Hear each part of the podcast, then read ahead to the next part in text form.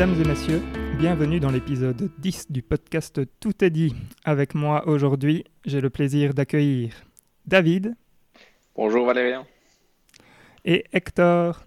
Bonjour Valérien, bonjour David, comment allez-vous? Super, super. Tout va bien. très bien. C'est un, un, bon lundi hein, pour, euh, pour enregistrer, un bon lundi soir. J'espère que ça donnera bien. J'espère aussi qu'on verra pas qu'on est un peu fatigué peut-être. Vous avez beaucoup joué euh, ce week-end? Quand même, quand même un peu. Ces dernières semaines, un peu quand même, honnêtement. C'est cool, c'est cool. Bah, euh, J'imagine qu'on va parler de ça pendant l'épisode. D'ailleurs, au programme, comme d'habitude, les jeux en vrac, avec entre autres Need for Speed Payback, Divinity Original Sin 2 et Plague Tale Innocence. On aura le On s'en fout, on s'en fout pas, comme d'habitude, présenté par Hector. Le jeu du mois qu'on avait euh, mentionné la dernière fois, qui est Assassin's Creed Valhalla. Et leur jeu pour terminer ça en beauté. Et il y aura un point Cyberpunk 2077 à un moment. Donc restez bien à l'écoute car ça va être très intéressant. Je propose donc de commencer par les jeux en vrac. Je sais pas si tu veux commencer David ou si... Je peux y aller pour le coup. Ouais, je te laisse la main.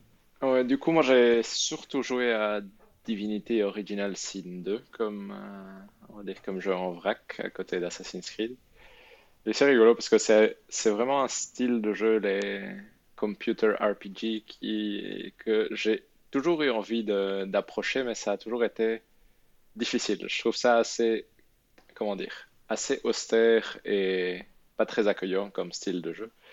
Et du coup, ici, je me suis forcé un peu quand même pour euh, dépasser, entre guillemets, les quelques premières heures. Et franchement, c'est vraiment chouette pour le coup. Donc, euh, c'est pour expliquer aux gens c'est quoi Divinity. Donc, c'est un jeu de rôle dans lequel on incarne un personnage ou choix. Donc il y a des personnages que l'on peut créer euh, de base à partir de zéro, ou il y a aussi des personnages qui sont préfaits et qu'on peut choisir euh, à partir, euh, qui ont été créés par les développeurs. Et l'idée c'est que tu vas probablement former un groupe de quatre aventuriers et te balader dans le monde. C'est des combats au tour par tour et c'est des dialogues qui offrent vraiment énormément d'options et de possibilités. Et c'est ça qui est rigolo et difficile en même temps, c'est que je trouve que c'est un jeu qui nécessite vraiment d'être bien concentré pour profiter de ce qui se passe. C'est-à-dire que c'est vraiment pas un jeu que tu peux jouer sans prêter très attention au dialogue ou en avançant tranquillement parce que c'est difficile. Je trouve que les combats sont assez difficiles. D'ailleurs, les combats, c'est vraiment un point où je les trouve sympathiques, mais parfois un peu longués et, et pas, pas spécialement dynamique. Mais c'est ça qui est rigolo, c'est qu'à partir d'un moment, ça commence à cliquer et à te donner vraiment cette impression de...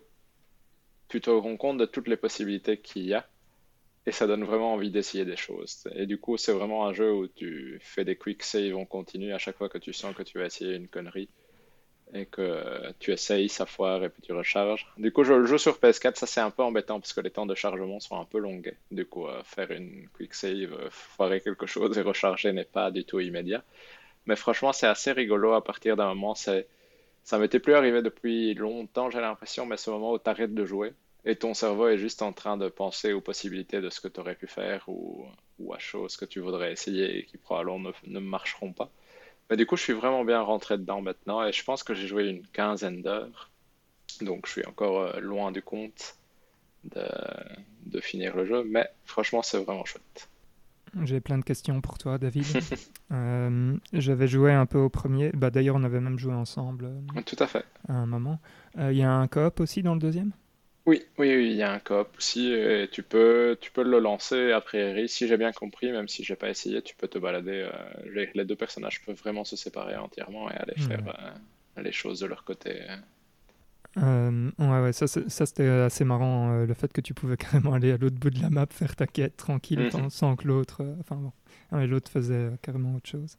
J'avoue que c'est un concept assez cool l'histoire, en fait, je me rappelle que dans le premier, euh, j'accrochais absolument pas à l'histoire et en particulier, en fait, euh, au, style un peu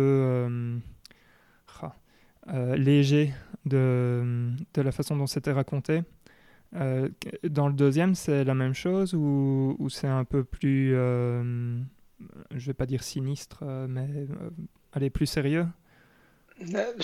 Comment dire? Je dirais que le ton est sensiblement le même, donc ça reste Hmm. relativement léger comique. Maintenant, ce qui est chouette, c'est que comme ils ont créé des personnages euh, préfaits, entre guillemets, ça donne plus de substance à ce qui se passe. Il y a plus de choses qui arrivent parce que tu as pris ce personnage-là et que Hmm. tu as des dialogues spécifiques et tout ça, et chaque personnage créé par les développeurs va avoir un peu sa quête propre. Et du coup, je trouve que ça a plus de caractère que le précédent, même si le ton de l'histoire est sensiblement le même en soi. Parce que je me demande si, si, si je vais accrocher euh, ou pas, parce qu'il me donne envie euh, quand même. Mais...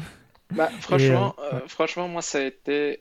Parce que le début, c'est typiquement le début de... Tu arrives, tu es emprisonné sur une île et tu dois trouver comment t'échapper. Mhm. Et je trouve que le début est, est, est vraiment un espèce d'exemple de comprendre toutes les possibilités un peu que tu vas avoir au fur et à mesure et tous les différents, comment tes choix peuvent impacter les choses. Mais il est pas gentil avec toi non plus. C'est-à-dire que, euh, si Hmm. tu as, entre guillemets, moi j'ai l'habitude quand même que quand tu arrives dans un combat, tu as quand même une chance relativement raisonnable de gagner.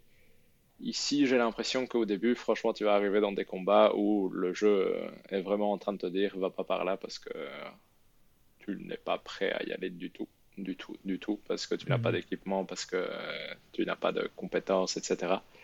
Et du coup, euh, je trouve que le début est un peu rude dans ce sens-là, dans le sens où c'est vraiment des jeux où tu découvres les choses en les faisant.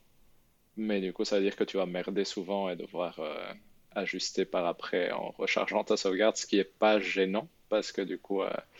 Mais il m'a fallu quand même, entre guillemets, je pense que pendant, allez, trois quatre heures, je me suis un peu forcé en me disant, je vais voir si à un moment ça clique. Et puis à un moment, ça a vraiment cliqué. À un moment, j'ai Mhm. commencé à avoir plus d'objets, à avoir plus de choses, et j'étais là, ok, je commence à comprendre comment ça marche.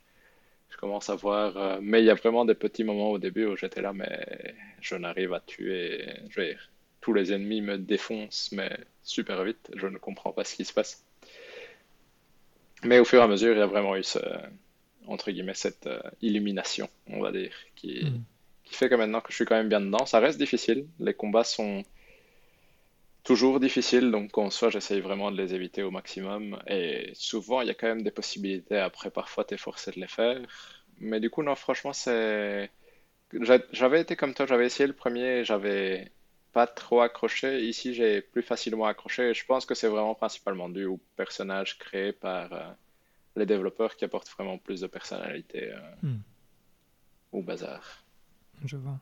Et pour le, le combat, ici, tu es en difficulté. Enfin, tu as différents types de difficultés euh, Oui, oui, tu peux choisir. Tu peux, il y a, y un mode. euh, ici, je joue en normal, on va dire. Dans le Mhm. mode euh, normal, il y a des modes plus faciles pour lesquels, si tu as plutôt juste envie de suivre l'histoire et ce genre de choses. Mais du coup, ici, j'ai pris le mode normal et franchement, c'est quand même difficile. Mhm. Après, souvent, il y a quand même moyen de, de s'en sortir.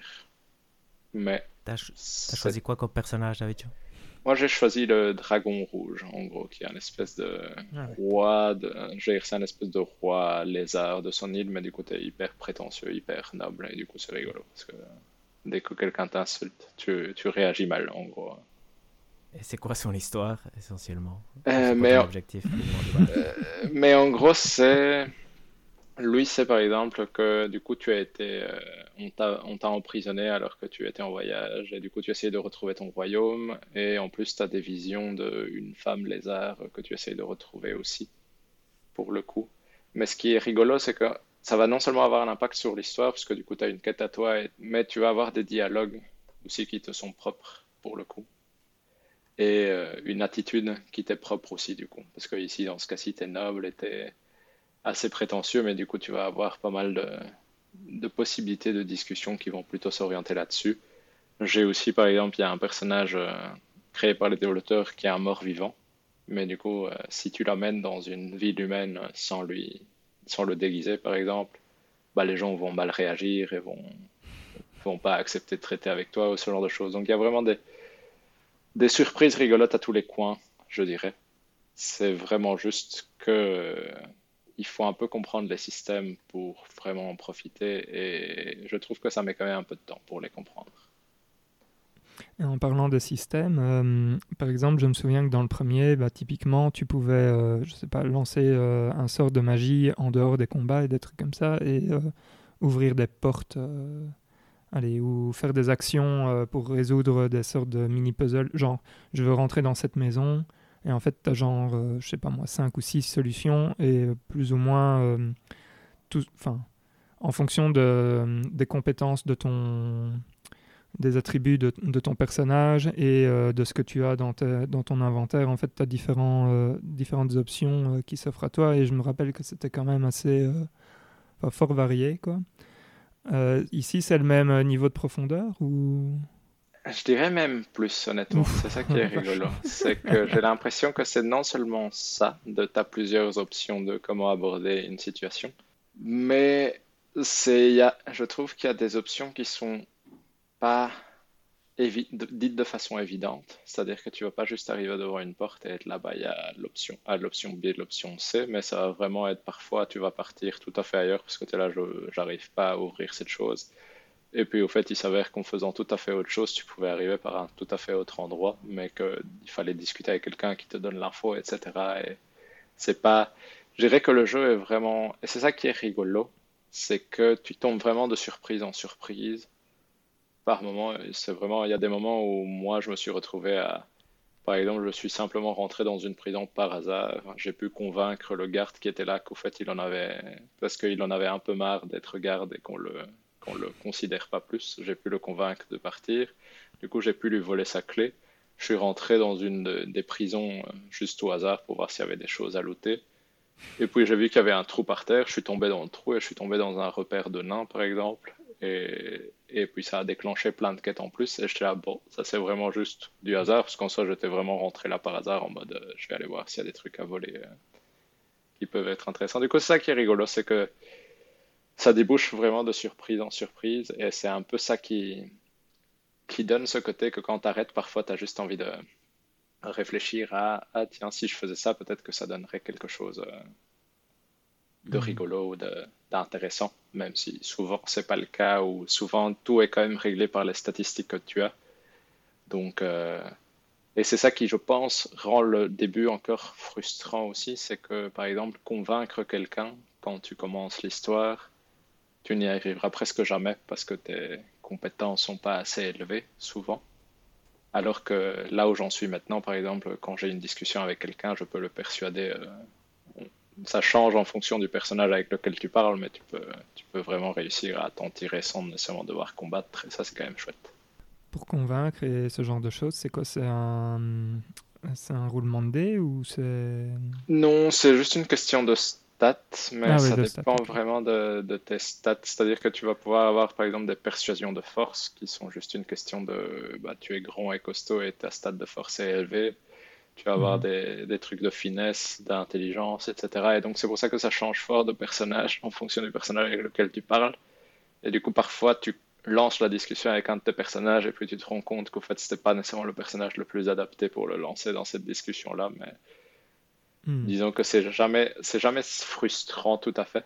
Mais euh, parfois, ça débouche sur des, sur des situations rigolotes du coup parce que tu n'as pas pu persuader quelqu'un de faire ce que tu voulais parce que c'était pas mais du coup, non, franchement, c'est chouette. Pour l'instant, je suis bien rentré dedans. Je Ça reste une question de savoir si je vais aller jusqu'au bout. Parce que, comme j'ai dit, c'est pas un jeu nécessairement facile à jouer dans le sens où je trouve qu'il faut être concentré. 55 euh, heures euh, pour toi, David. Bah, c'est ce que j'ai vu sur euh, How Long to Beat. Du coup, Exactement. 35 heures pour David. Non, non, il divise pas par deux. Il sera plutôt à 50-45. Mais... J'étais fier de mon Resident Evil 3 en 3h30. Ça, c'était quand même beau. J'étais content de moi-même. Mais disons que c'est surtout que c'est. C'est chouette, mais je me demande si ça va réussir à me tenir pendant 55 heures. C'est une bonne question parce que là, c'est chouette de tomber de découverte en découverte, mais l'histoire principale n'est pas nécessairement non plus. Euh, tu vois, c'est comment dire, c'est un jeu qui t'emmène de découverte en découverte, mais qui n'a pas non plus des moments qui t'éblouissent ou qui te, hmm. qui te marquent par leur intensité. C'est plus souvent des moments où tu es là, ah c'est con, c'est rigolo, ah tiens, je m'attendais pas à ça ou ce genre de choses. Donc, euh, à voir si ça arrive à tenir 55 heures pour le coup. Donc, euh, Ça, je ne sais pas trop. Mais en tout cas, ici sur 15 heures, j'ai vraiment bien aimé pour le coup. 15 hmm. heures déjà, pas mal. Ouais. J'avoue que l'histoire, c'est le principal grief que j'avais avec euh, le premier euh, du nom. Mais euh, c'est intéressant ce que tu dis, David. J'ai encore une question. Et puis, mhm. Hector, désolé, hein, je, te je, te laisse la parole après. c'est quand tu parlais des, des différents choix, par exemple dans les, dans les discussions. Euh, est-ce que tu les vois griser ou est-ce que tu as vraiment besoin d'avoir la stat euh, au bon niveau pour qu'elle apparaisse? Je n'ai jamais vu de truc grisé. Donc, euh, tu sais pas si. Tu sais pas. non, tu sais, pour l'instant, en tout cas, j'ai jamais eu cette impression de savoir dire. Parce que tu vas voir, en fait, c'est ça qui est rigolo aussi, c'est quand tu as un, truc de persuasion, tu vas avoir toutes les options et c'est à toi de choisir celle que tu crois pouvoir réussir tu n'as pas de stats, tu n'as pas de truc qui te dit celle-là c'est la bonne pour toi parce que tu es fort. Tu mhm. peux essayer de la jouer fin alors que tu es juste un gros, gros con qui sait juste se battre euh, correctement, on va dire. Et ça va pas marcher. Mais du coup, non, soit le, jeu ne te, ne te, montre pas des choses en mode tiens, si tu avais un point en plus dans persuasion ou finesse ou peu importe, euh, tu pourrais faire ça. Non, ça pour le coup. Du coup, c'est c'est vraiment ce côté de tu navigues un peu dans l'inconnu tout le temps, mais du coup c'est rigolo euh, quand tu découvres des choses marrantes pour le coup. Mais c'est vraiment ce côté, c'est pas comme Mass Effect ou ce genre de choses qui te montrent ça c'est la bonne chose à dire ou ça c'est la mauvaise chose à dire. Mm-hmm. Et parler avec un personnage ou un autre change vraiment une discussion de façon assez significative. J'ai déjà fait le test de recharger juste une discussion et de discuter avec quelqu'un d'autre et ça peut vraiment mener à des endroits à des choses différentes. Et tu mhm. peux parler aux animaux aussi si tu as la bonne compétence, par exemple. Ça ah déboule sur tout un tas de choses. Du coup, c'est rigolo. Il y avait déjà ça dans le premier, effectivement. Mhm. Je me rappelle qu'il y avait moyen de parler avec un chien qui était près de la tombe de son maître, ou un truc comme ça. Tout à fait. Et ici, ici j'ai déjà parlé avec un taureau qui croyait voir le futur. Mais du coup, nice. c'est rigolo. C'est vraiment des situations un peu disparates, mais c'est rigolo, franchement. Ouais. Ouais, de bons vieux euh, RPG euh, bien velus, quoi. Tout à fait, mais c'est, ça qui est rigolo, c'est vraiment velu et pas spécialement accueillant. Du coup, euh, c'est pas, c'est pas facile d'y rentrer. Parce que ça, le début, est, c'est vraiment. En fait, le combat, je trouve qu'il est un peu trop basé sur les outils que tu as, les armes et tout ça. Et si tu n'as pas mhm. le bon équipement, par exemple, tu peux vite te faire ramasser, mais super fort alors que. Bon, en tout cas, je ne comprends pas assez bien le système de combat encore pour me dire je peux me sortir de n'importe quelle situation facilement. J'ai vraiment une. Pour le coup, ça, c'est la partie où j'ai vraiment l'impression que ton niveau et les armes et équipements que tu as vont vraiment jouer un rôle euh, prépondérant sur euh, si tu vas t'en sortir ou pas. Et du coup, parfois, c'est un peu frustrant de tomber sur un combat et d'être là, bon, ça va pas aller. Du coup, je vais juste recharger ma sauvegarde et éviter ce chemin-là parce que.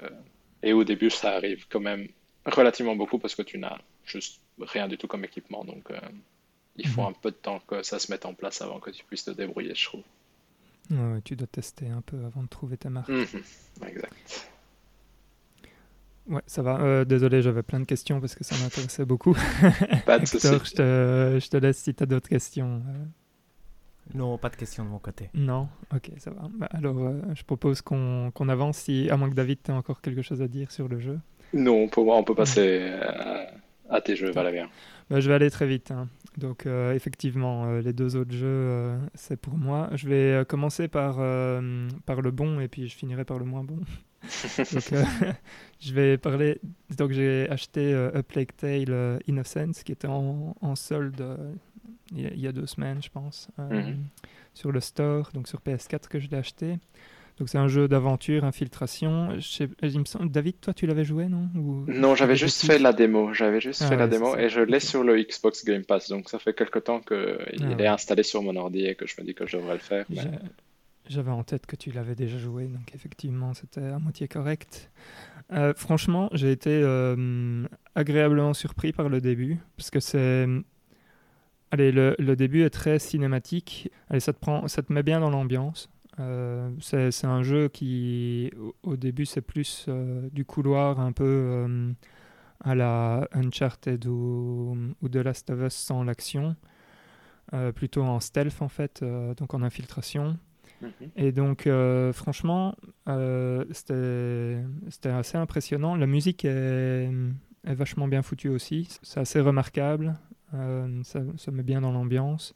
Donc c'est un, un, style. Allez, ça, a lieu pendant, pendant la période où il y avait la peste et tout. Et donc c'est. Enfin, je trouve que, l'ambiance du jeu est vraiment, très bien. D'ailleurs, c'est pas un jeu qui est spécialement très joli, dans le sens où les textures sont pas très fines, etc. Mais c'est un jeu qui a quand même beaucoup de charme dans son, enfin vraiment dans l'ambiance. Et ça m'a fait penser un peu à Dark Souls, qui est pas spécialement un jeu euh, très très beau, mais qui euh, sur l'atmosphère euh, dégage vraiment quelque chose de, de fort en fait. Mmh. voilà. bon, par contre, en fait, c'est un peu, ça c'est un peu le, le pendant, c'est qu'il y a vraiment des zones qui sont qui sont magnifiques et qui, enfin, voilà, qui, qui font euh, presque rêver. Et alors, il y a des zones, euh, quand c'est moins inspiré, bah là, on voit, on voit beaucoup plus vite les, les gros défauts euh, du style. Ah ouais, c'est vraiment très laid, c'est pas très. Voilà, c'est vraiment. Il y a, y a, des, y a, y a des, des, moments hauts et des moments bas, et les moments hauts sont, sont bons et les moments bas sont très bas. Quoi. Mhm. Donc, c'est pas une, une expérience genre ah oui, ça va être constant euh, plus ou moins tout le temps. Non, il y a vraiment, y a des moments où ça fait, ça fait vraiment mal, quoi. Et, euh, et ouais, et franchement, bah, je vais pas trop parler de l'histoire parce que je pense que ça, ça vaut la peine d'être. Euh, enfin, l'histoire est vraiment, vraiment chouette en fait. pour l'instant, je tiens grâce à l'histoire. J'ai eu quelques petits soucis, enfin j'ai quelques petits soucis par exemple avec le son des dialogues que je trouve un peu space. En fait, c'est comme si. Euh, c'est comme s'il il y avait de l'écho, comme s'ils avaient enregistré dans une pièce, euh, dans une pièce qui n'était pas insonorisée en fait. Hmm. Et donc c'était, ça fait assez bizarre. Euh, mais bah, ça, ça, passe, mais c'est juste au début ça fait vraiment très très bizarre parce qu'on n'est hmm. plus pas habitué à ce genre de truc là. Mais voilà. Euh, et, alors j'ai un problème un peu avec le, le combat quand le jeu demande vraiment d'être action. Euh, le, le, le, combat est vraiment pas fait. Euh, enfin, c'est vraiment pas, pas bien pensé pour ça. Et je trouve que c'est un peu raide. Et c'est pas facile de, de, réussir, je dirais. C'est peut-être un mauvais exemple, mais ça, ça me fait ça m'a un peu fait penser au combat dans The Evil Within. qui, que, que, je trouvais un peu raide à l'époque quand on l'avait mhm. euh, quand on l'avait tenté ensemble. Je confirme. Merci Hector. Et, et, ici, en gros, quand on passe en donc le stealth, l'infiltration est vraiment euh, très très bien faite. Là, tous les outils euh, qui, qui t'offrent sont, sont, bien foutus pour. Par contre, effectivement, quand on passe en mode action, je trouve que ça perd de son charme. Et souvent, bah, en fait, c'est simple, les, les trucs d'infiltration, souvent tu te dis ok je vais essayer ça peut-être que ça va pas passer et tu arrives à t'en sortir plus ou moins. Mhm. euh, les phases de combat j'en ai eu une que j'ai dû recommencer genre six fois. Et c'est une phase de combat qui dure genre euh, trois minutes à tout casser. Mais c'est juste que si tu te plantes à un moment bah tu meurs d'office en fait parce que donc comme tu une, euh, une petite fille et tu as toute une euh, je ne vais pas rentrer, comme je disais, dans l'histoire, mais euh, il y a toute une bande qui est à la recherche en fait de, ton frère et toi tu essayes de t'enfuir avec lui. Ton frère, c'est quelqu'un qui est euh, un peu spécial dans, dans, dans ce monde qui est envahi par, par la peste. Et donc, qu'est-ce que je voulais dire avec ça? Ouais, donc le, le, le, combat dure vraiment pas longtemps, mais c'est vraiment horrible de, de devoir recommencer ça juste parce que tu, tu te plantes et que et qu'en gros euh, c'est donc en face il te tue en un coup quoi. Mhm. toi tu les tues en un coup aussi si tu vises bien. Euh, mais tu es obligé de bien viser par exemple la tête avec ton, avec ton lance-pierre. Mhm. Et, euh, et, si tu te plantes et, que tu rates genre d'une seconde, bah, tu es vite acculé. Et s'ils sont trois, bah, voilà, tu meurs d'office. donc ça c'est un peu frustrant et inutile. Donc là, je suis arrivé à un moment, je suis au chapitre 7, je pense, ou quelque chose comme ça. Euh, donc je dirais que je suis plus ou moins à la moitié du jeu. Mhm. Et euh, là, c'est euh, le souci que j'ai, c'est qu'il commence à y avoir de plus en plus de phases d'action. Et donc ça devient de moins en moins gai de jouer. Mais franchement, le, début vaut la peine de se mettre. Là, j'hésite. Limite, je vais peut-être le passer en plus facile. parce qu'il me semble qu'il y a plusieurs niveaux de difficulté. Euh, juste euh, pendant les combats pour, euh, pour passer ce truc-là, parce que l'histoire m'intéresse et, mhm. et le, le, jeu mérite, mérite mon attention, je trouve. Mais voilà, voilà un peu pour euh, pour A Plague Tale Innocence. Tiens, tu le, tu le joues en français ou tu le joues en anglais tiens? Que- Ouais, alors c'est une excellente question. Je le joue en anglais. Euh, oui, donc euh, effectivement, c'est fait par, c'est développé par Asobo Studio, qui est un, un studio bordelais, si je dis pas de Mhm. merde. Et euh, en fait, à un moment, j'ai été voir ce que les gens disaient à propos de l'audio, et les gens avaient l'air de dire que l'audio en, en anglais était mieux. Et je, je trouvais que ça, que c'était, franchement, que, que ça passait très bien, donc je l'ai laissé en anglais. En fait. Ok. Voilà, donc je, je sais pas, je peux pas dire euh, si la si la version française est, est bien ou pas. Désolé. Pas de souci, mais c'est une question que je me posais en soi. Parce que je me souviens que Ouais, quand j'avais hésité à le lancer, j'avais hésité aussi à, à savoir si je le jouais en quelle langue. On sait en quelle langue ils ont écrit le jeu hein, C'est une bonne question. Je ne sais pas. Je sais pas non plus. Hein. Ça, c'est- The Witcher aussi, par exemple. Ils l'ont écrit en polonais, par exemple, et ils le traduisent après à l'anglais. Ou ils, en- ils engagent des écrivains déjà anglophones à la base. Et, et je pense qu'il y a, qu'il y a un moment de, un documentaire, une des parties du documentaire de nos clips sur The Witcher qui parle de la localisation. En tout cas, j'ai l'impression qu'ils l'écrivent en anglais et puis ils le localisent pour tout le reste, honnêtement. Ah ouais. Oh cool, je vais regarder aussi, ça peut être intéressant. C'est vrai que c'est une chouette question. Mhm. Et en fait, moi j'ai une question, Valérie. Qu'est-ce qui t'a lancé vers euh, A Plague Tale? Il te tentait depuis longtemps ou... Ouais, bof, ça fait. euh, là, je dirais que ça fait bien. euh, bon, bah, ça fait ça fait quasi un an que je me dis oui. Euh, quand il sera en solde à un bon prix, je le prendrai. Euh, bah, en fait, je- enfin, euh, vous, vous savez bien, j'aime bien euh, tout ce qui est infiltration, euh, etc. Et donc là, euh, je me suis dit, ok, c'est bon, je me lance. Il était à 10 euros, je pense. Donc, euh, il avait atteint le, le seuil critique où je voulais le prendre. Je connais. Ouais, et ça, et en plus, euh, je pense que c'est une dizaine d'heures pour le finir. Mhm. Donc, euh, c'est, je me suis dit, c'est cool, c'est une expérience que je sais que je finirai avant la fin de l'année, même si euh, j'y joue pas. euh, Allez, je fais des sessions d'une demi-heure, quoi, à chaque fois. Et une demi-heure, c'est plus ou moins un chapitre. euh, donc, euh, voilà. Ouais, parfois c'est une heure le chapitre, ça Mhm. dépend. Il y en a des plus longs que l'autre. Mais...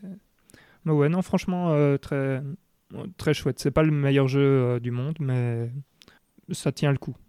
Ok. Donc tu es satisfait. quoi. Ouais, ouais, ouais.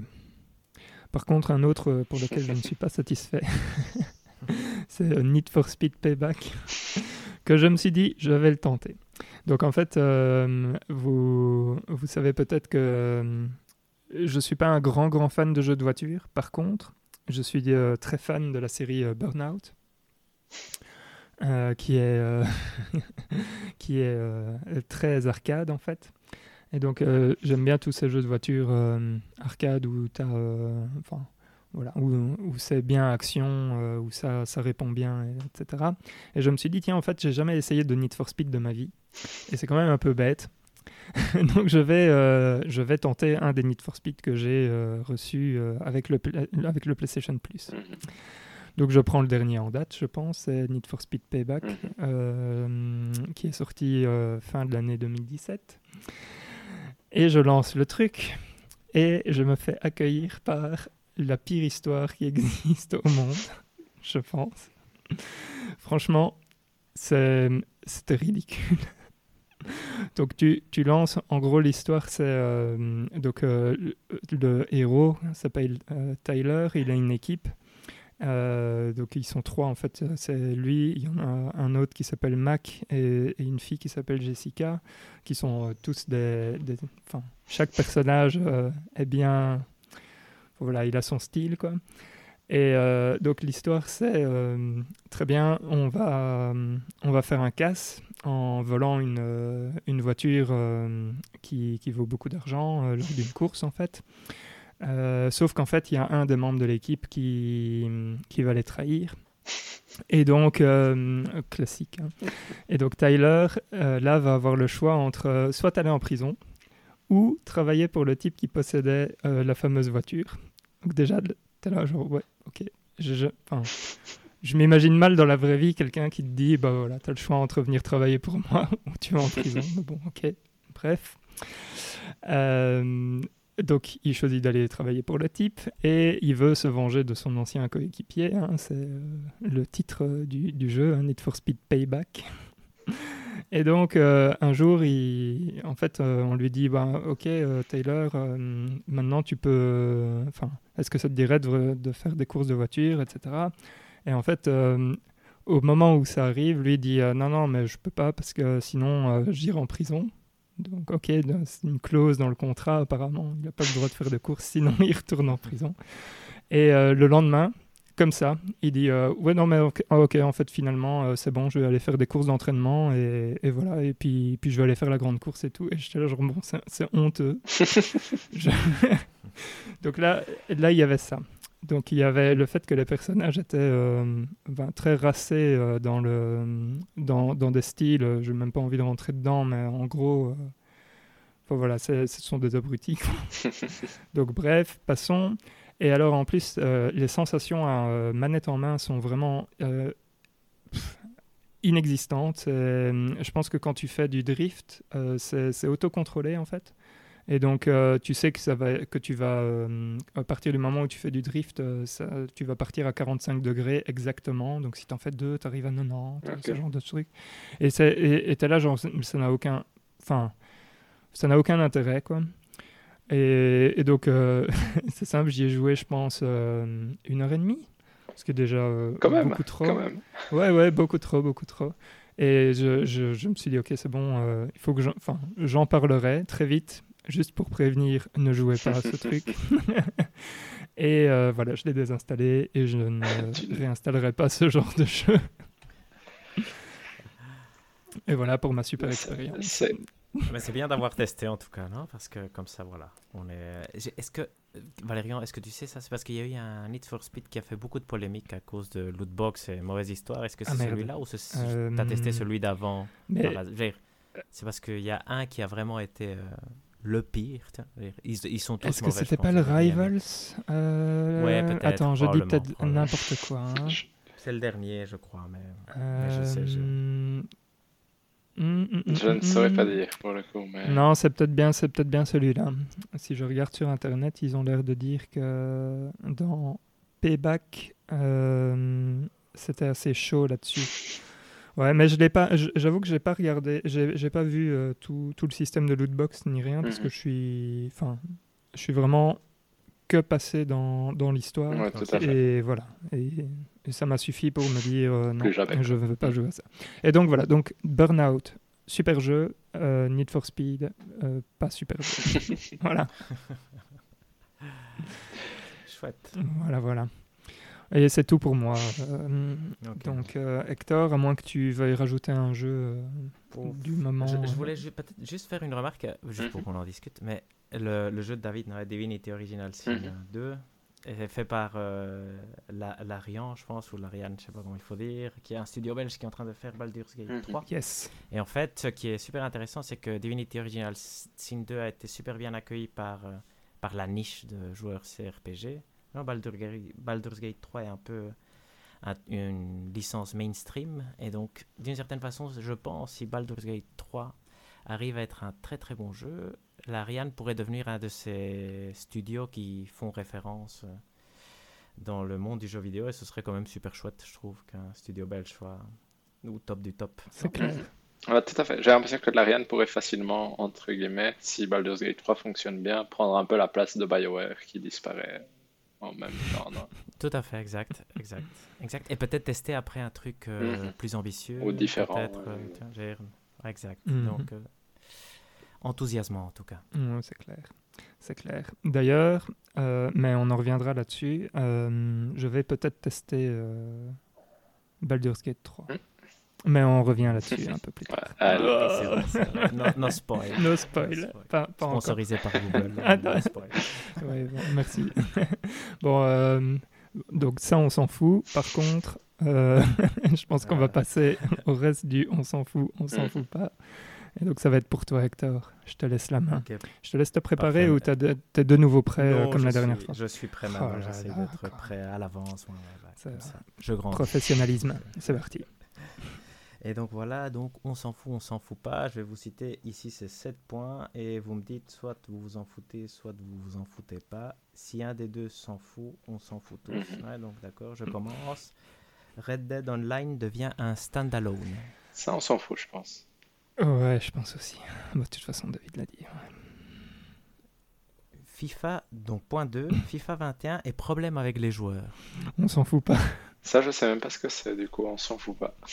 On s'en fout pas. Ok, donc euh, voilà, Zlatan Ibrahimovic s'est plaint qu'il n'avait pas autorisé qu'on utilise sa ressemblance dans le jeu. Donc dans quel jeu? Dans FIFA 21 et qu'il n'a donné à personne chez FIFPro, qui apparemment est l'association des joueurs de foot qui gère euh, ce genre de droit, la- l'autorisation pour effectivement partager euh, sa, sa ressemblance. Et donc E- EA s'est- a, a réagi quand même et a dit qu'ils ont quand même le droit qu'ils avaient fait un accord avec le Milan AC, donc qui est le club de Zlatan, et ils se sont fâchés avec Zlatan en disant qu'il euh, qu'il utilisait le jeu pour euh, gérer un autre problème qui est en fait le problème qu'ils ont avec FIFPro et la gestion de, ce genre de, subtilité. Maintenant que les jeux deviennent d'une certaine façon tellement réalistes, c'est vrai que si tu vois une pub où Zlatan apparaît dans le jeu, c'est presque comme voir Zlatan. Donc euh, je me demande comment cela va finir. Est-ce que vous avez un avis donc?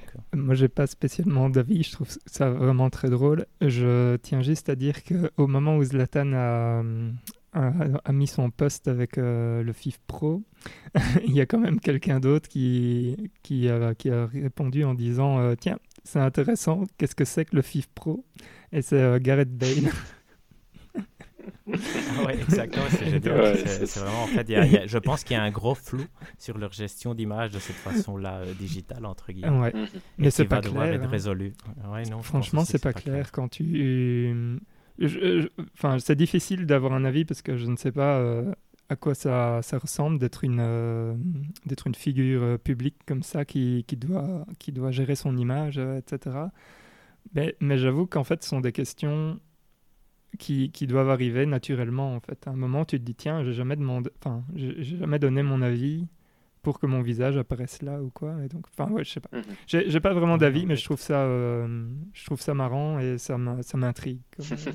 Oui, tout à fait. Je pense aussi que c'est une problématique intéressante qui, ouais, qui on va voir comment, sur quoi ça débouche. J'imagine que EA s'est certainement euh, garanti qu'elle a le droit de- de- d'afficher les joueurs, Je mais peut-être que maintenant la question va se soulever entre, comme disait EA, entre FIFPro et, et les joueurs, hmm. pour voir si c'est vraiment ce que les joueurs Mhm. veulent ou pas.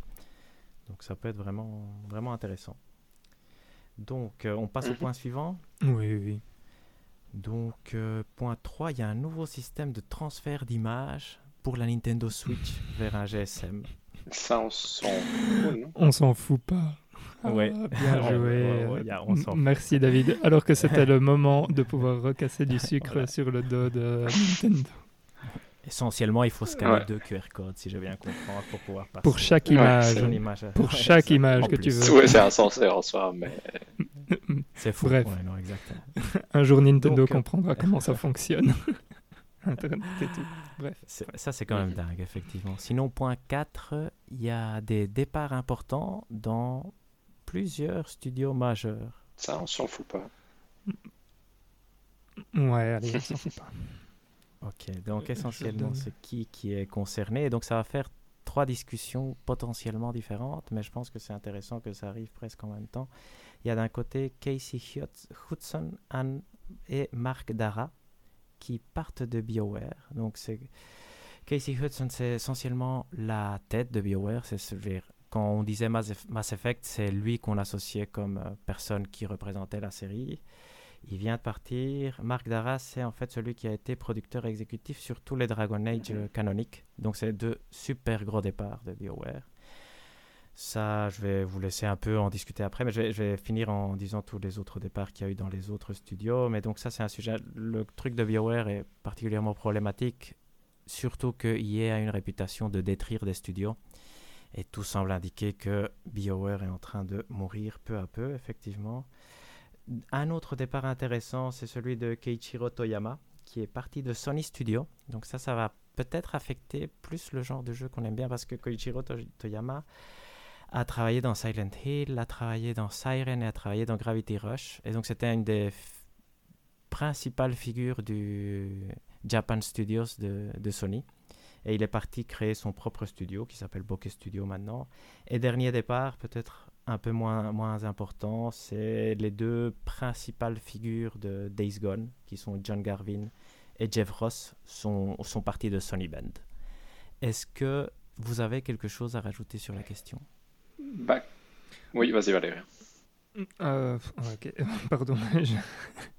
euh, moi, c'est pas vraiment rajouter, mais c'est plutôt une question que je me pose. C'est avec la première news que tu as mentionnée, Hector, euh, avec les deux personnes de chez BioWare, sachant qu'il y a un nouveau Mass Effect et un nouveau euh, euh, Dragon Age, Dragon Age qui vont sortir. qui vont sortir. Je sais pas très bien. Enfin qu'est-ce que ça va impliquer pour ces jeux-là? Enfin, Est-ce que, est que ça va être une sorte de résurrection ou est-ce que ça va être un désastre total en fait Enfin, ça me fait un peu peur, moi, personnellement, bah, euh, quand je vois ce genre de choses. Vu, vu, la tendance de BioWare, ça fait quand même plus peur qu'autre chose, non? Parce oui, qu'après Mass Effect Andromeda et Anthem, ça fait quand même deux, deux jeux qui ne sont pas, même pas moyens, qui sont Hmm. vraiment, vraiment nuls. Du coup, euh, ça reste une question de peuvent-ils faire vraiment quelque chose de bien après ça?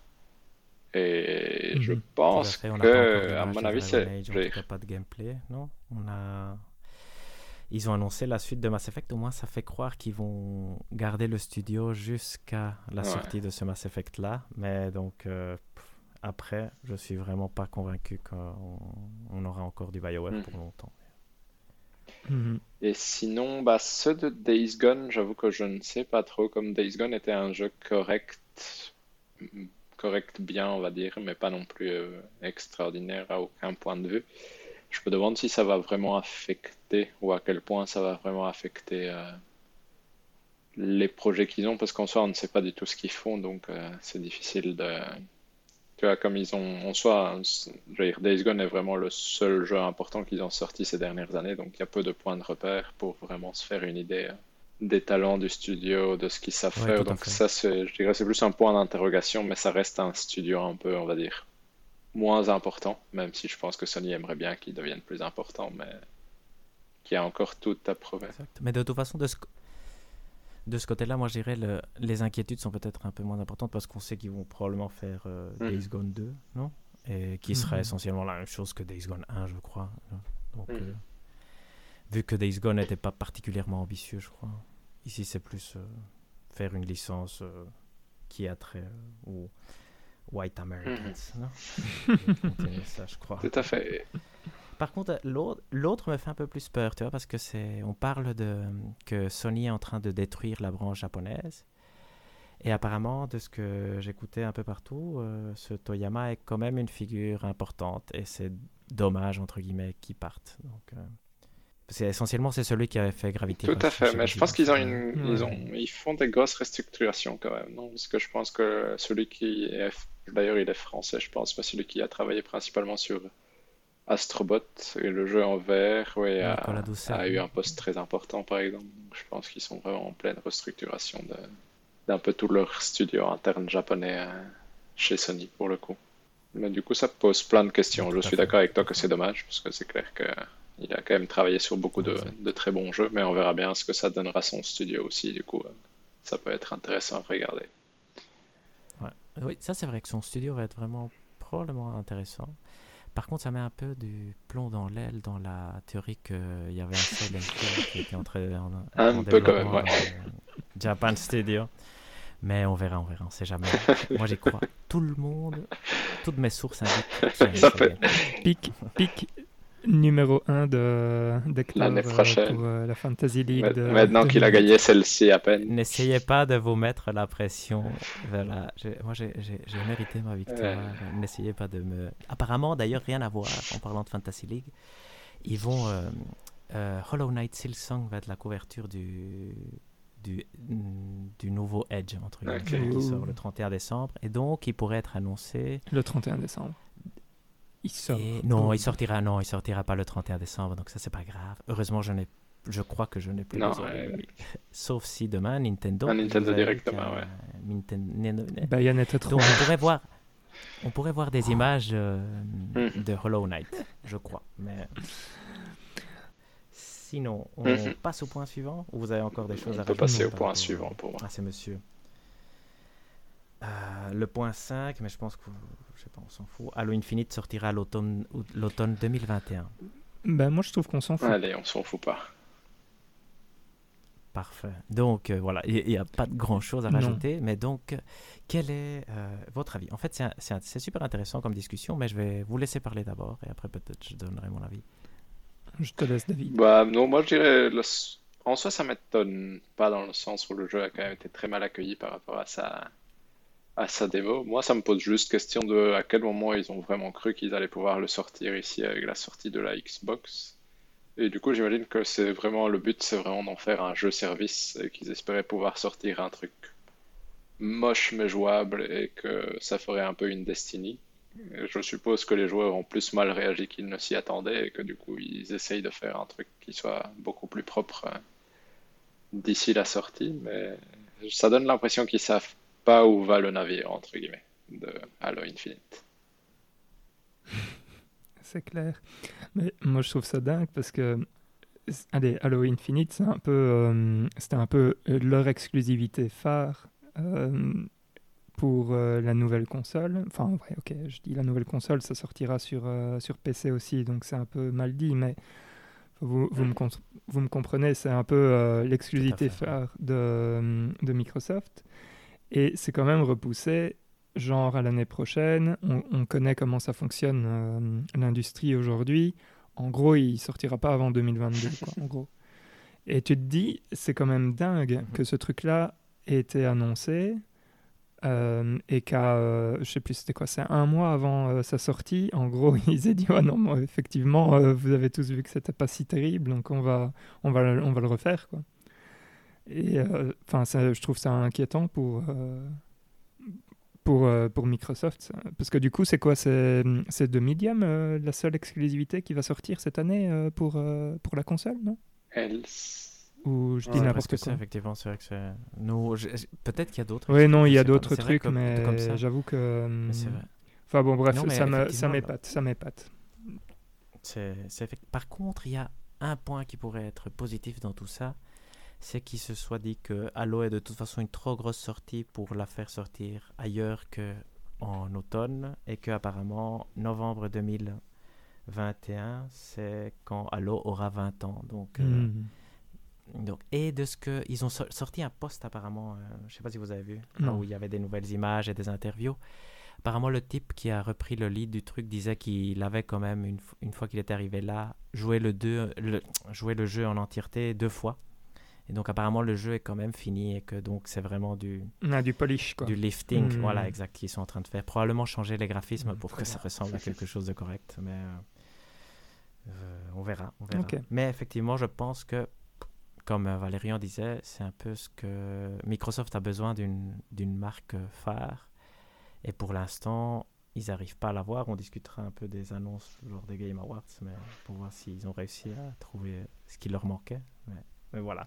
Est-ce que vous avez quelque chose à rajouter sur le point 5 Non. Non. Perfect. On passe au point 6. Oui. Donc ça, c'est les Game Awards. Ah, je suis pas Ça, prêt on s'en fout pas. Ouais, je suis- on s'en fout pas, mais je suis pas prêt. Il va falloir me faire euh, le topo euh, Total Hector. Je vais essayer. Donc, euh, je vais faire quand même une, une version résumée. Donc, marche. essentiellement, comment est-ce que je vais diviser euh, ce gros point 6 Je vais diviser ça en deux. Et le premier point, je vais le diviser en deux aussi. Donc, le, le premier point, c'est les annonces. Le deuxième point, ce sera les gagnants. Je Mhm. pense que les gagnants, ça pourra aller vite. Très bien. Les annonces, j'ai divisé en nouveaux jeux et on en a vu plus la deuxième partie, c'est-à-dire des jeux qu'on savait déjà qu'ils existaient, mais peut-être on a vu plus de gameplay ou d'images cinématiques euh, substantielles. Et donc voilà, j'ai pas mis tous les jeux, j'ai juste mis les jeux qui moi je trouvais étaient intéressants et dignes d'en parler ici. Si jamais vous en avez vu un autre, parce que moi j'en ai vu quelques-uns, mais je les ai pas rajoutés tous. Donc, euh, vous, vous pouvez les rajouter, bien sûr, parce que c'est le bon moment pour en parler. Donc, je vous parle d'abord des nouveaux jeux. Je commence que, par quoi on va commencer? On va commencer par les, je crois, les deux, en tout cas, ce que les Game Awards croyaient étaient être les deux grosses annonces, c'est-à-dire Perfect Dark et Mass Effect. Quel est votre avis là-dessus? Vous avez vu David la, le trailer cinématique de Perfect Dark Oui. et de Mass Effect? Oui. David va pouvoir. Vous avez aimé le gameplay? Euh, Mais je sais pas, c'est vraiment le genre de. Surtout pour BioWare, je ne comprends plus. Moi, c'est. C'est. Parce que. J'ai pensé à David. Il y, a eu Dragon Age aussi, il y a Mass Effect, et c'est vraiment ce côté de. Pourquoi vous montrez encore des trailers où on ne voit absolument rien du tout, mais rien du tout, alors que ça fait, ça fait des siècles qu'on râle sur BioWare et EA qui font des, des carnets de développeurs pour annoncer les jeux de façon la plus inintéressante possible. Et encore une fois, ici, c'est parce que je trouve que ça peut avoir du sens de faire ce genre de trailer si tu as un prestige qui vient derrière. Par exemple, si, je sais pas, quand God of War Ragnarok a été annoncé, tu sais à quoi t'attendre. Du coup, c'est pas tu es excité parce que tu sais à quoi t'attendre. Ici, avec BioWare, c'est vraiment cette question de mais est-ce que ça va même être bien comme jeu? Tu vois, essaye de me convaincre que ça vaut la peine que je, que je sois un peu intéressé par ce jeu-là. Et du coup, c'est. Et Perfect Dark, bah, Perfect Dark en soi, c'est sympa que, la... que ça revienne. En soi, moi, je me souviens qu'on avait bien aimé sur Nintendo 64 euh, à l'époque, pour le coup. Même si on n'avait pas fini, je pense. Mais du coup, euh, ça reste vraiment un gros point d'interrogation. Je trouvais le trailer nul, pour être honnête. Mais après, euh, je suis un peu plus intrigué par Perfect Dark, pour le coup. J'ai rien d'autre à rajouter. Oui, moi je, trouve comme David que c'est quand même fou de faire des trailers purement cinématiques à cette époque-ci. Et Mass Effect, t'as l'impression qu'il se croit plus important que ce qu'il est, non D'une certaine façon. J'ai euh, l'impression aussi. Oui, un peu. Parce que, parce que finalement, il y a presque. C'est méchant, mais il y a un bon jeu. Tu vois, le Mass Effect 2 est unanimement considéré un très bon jeu, mais le reste, finalement, euh, le 1 était bien à l'époque, mais. Donc, à voir, à voir, à voir. Et Perfect Dark, moi, j'ai il faut savoir que Microsoft a marketé ça comme le premier euh, quadruple A de, l'industrie, ou leur premier quadruple A à eux, et rien ne faisait penser quand même. non, du tout. Si on nous montrait ça et qu'on nous disait pas que c'est des initiatives et qu'on nous parlait depuis deux ans de des initiatives, tu vois, euh, sincèrement, euh, non, je suis, je suis déçu. Mhm. Sincèrement, je suis déçu. Et apparemment, j'ai entendu un podcast espagnol que j'aime bien ce matin. Apparemment, il râlait parce que Perfect Dark est un jeu comique. Apparemment, il y a la deuxième partie du jeu, il y a un alien avec un t-shirt des États-Unis qui, qui fait des blagues tout le temps et qui te demande de sauver sa race. Et, euh, et donc, il était fâché que c'est devenu comme ça un truc super sérieux parce que ça, ça ne respecte pas qui dit. l'ambiance Perfect Dark. Mais donc, on va voir. Sinon, peut-être plus intéressant, en tout cas, que moi j'ai trouvé plus intéressant, il y a Season, donc, mhm. euh, super chouette, mm Protocol et Crimson Desert. Ça, c'est les trois que moi j'ai noté comme quoi, ah, si je les avais vus en direct, ça m'aurait un tout petit peu excité quand même, je trouve. Donc, euh, Season, euh, peut-être Valérie, on va en parler plus parce qu'on échangeait des, des messages par WhatsApp et je lui disais que j'étais j'étais toujours méfiant par rapport à ce type de jeu, mais j'ai regardé plus d'images et sincèrement, ça donne vraiment envie. Euh, j'ai pas grand chose à dire parce que j'ai pas du tout préparé euh, quoi que ce soit ici, mais par contre, le style graphique est merveilleux. Quoi. Ouais, ouais mhm. exact. Et, et, et, tu peux deviner des mécaniques de gameplay intéressantes. Tu le vois écrire sur un carnet, mhm. type Uncharted d'une certaine façon, tu le vois aller à vélo. Ça peut être un, autant les jeux, ça fait penser à, et c'est intéressant parce que Valérie avait amené le jeu, mais ça fait penser à la présentation de Rime où on avait tous été super enthousiastes. Après, notre avis est différent sur le jeu, mais nous, on n'a pas joué, donc euh, il est non pertinent. Mais, euh, mais donc, euh, encourageant, les gens qui ont fait Season ont fait un jeu précédemment qui s'appelle The Darwin Project, qui était un, échec, mais qui apparemment n'était pas, pas mal, mais c'était un Battle Royale où je crois il y mhm. avait il y avait un des joueurs qui pouvait indiquer aux autres joueurs ce qu'étaient en, étaient en train de faire les, les, les joueurs de la map. Mm. Donc apparemment c'était chouette. Et ils ont fait un... Et c'est ça qui me fait avoir confiance. Ils ont fait des... Ils ont écrit des beaux posts pour indiquer qu'ils ont quand même espoir dans un jeu vidéo différent qui, qui essayerait de, de faire des choses nouvelles. Donc ils avaient l'air conscients de leur échec du précédent projet. Et et enthousiaste en tout cas par rapport à ce, nouveau projet qui a l'air sincèrement a l'air super chouette. Après des trucs plus euh, jeux vidéo, jeux vidéo, des Callisto Protocol, je sais pas si vous avez vu, mhm. c'est essentiellement le nouveau Dead Space du créateur de Dead Space dans l'univers de PUBG. Ça j'avais pas vu. Euh, non, ouais, exact. Apparemment, dans PUBG, il y a une entreprise qui euh, paye des gens pour aller se faire tuer. C'est ça le pitch, si j'ai bien, compris. Oh. Et donc, tu es dans cet univers-là. Et donc, c'est le, la fameuse initiative de, du Player Unknown Battlegrounds qui a commencé à faire plein de studios. Mhm. Et donc ça, c'est le premier jeu, je crois, qui est annoncé. Il y a eu des Forest, mais je sais pas si des Forest est la même chose que celui-là. Euh, parce qu'il y a une annonce euh, ou Game Awards précédent. Ce qui était enthousiasmant, c'est que, sincèrement, tu fais juste un Dead Space avec des beaux graphismes. Et t'as pas besoin de ni d'une bonne histoire. tu vois, je veux dire, donc, euh, donc moi, je suis euh, motivé. De votre côté, Motivé aussi, intrigué Ça en peut tout être rigolo. ouais. Mhm. ça peut être un chouette jeu à faire ensemble. Oui. Et l'autre qui m'a tapé dans l'œil, c'est Crimson Desert. Je sais pas si vous avez vu. Ça, c'est le RPG, c'est ça. hein. Ouais, c'est le Assassin's Creed euh, beau, entre guillemets. Mais ouais. Donc, euh, coréen. De, de- ils avaient fait Black Desert Online, je pense, les, Ah oui, les d'accord. ok. développeurs. C'est la même chose. C'est pas, Enfin, c'est pas clair que euh, ce soit seulement euh, solo. Donc, euh, hmm. j'ai entendu des gens dire qu'il y avait une composante multijoueur. J'ai été regarder dans la page internet du, du jeu et ils indiquent rien. Donc, Hmm. donc je ne sais pas. S'il est mu- multijoueur, moi, ça me tenterait un peu moins. Mais s'il est solo, pourquoi pas.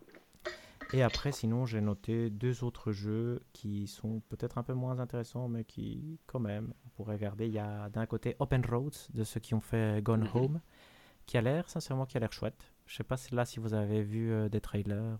euh, J'ai vu le trailer, euh, mais je ne m'en souviens même pas spécialement pour le coup. Non, pareil.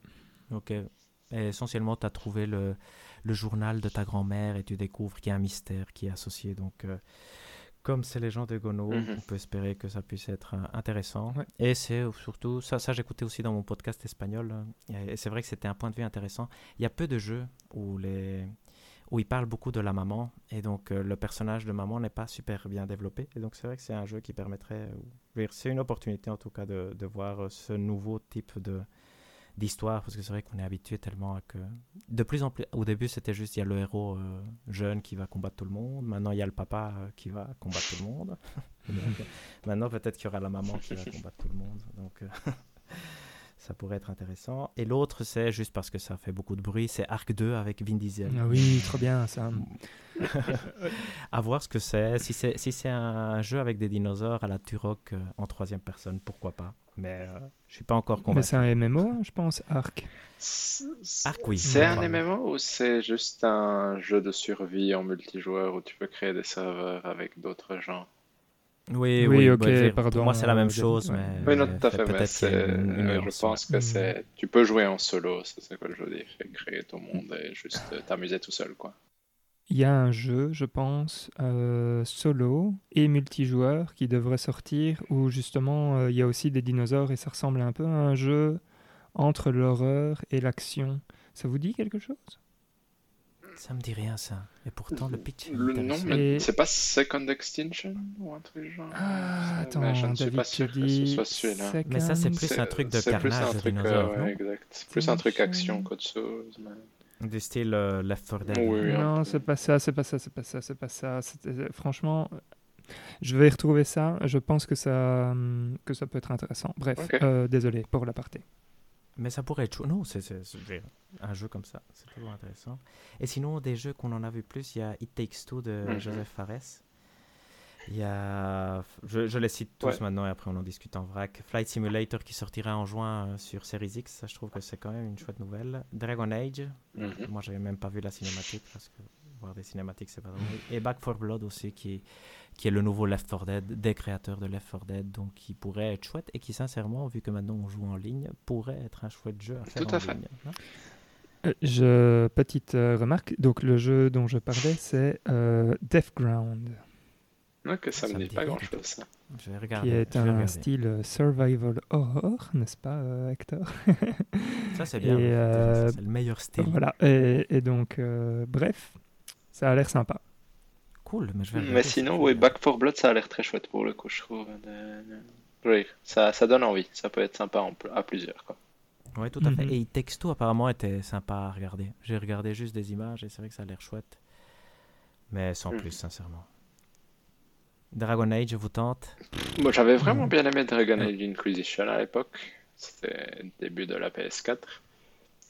En soi, c'était c'était pour le coup un RPG hyper facile à jouer, auquel- pendant lequel tu pouvais ne pas trop réfléchir, mais tu avais quand même l'impression d'influer sur les événements. après, après avoir eu Mass Effect Andromeda et Anthem, j'avoue que j'ai pas beaucoup d'espoir, surtout que ça fait quand même quelques années qu'on sait qu'il y a un Dragon Age en développement et que pourtant on n'a rien, rien, rien, rien vu du tout. Donc, donc tu vas le drafter Ouf, non, jamais.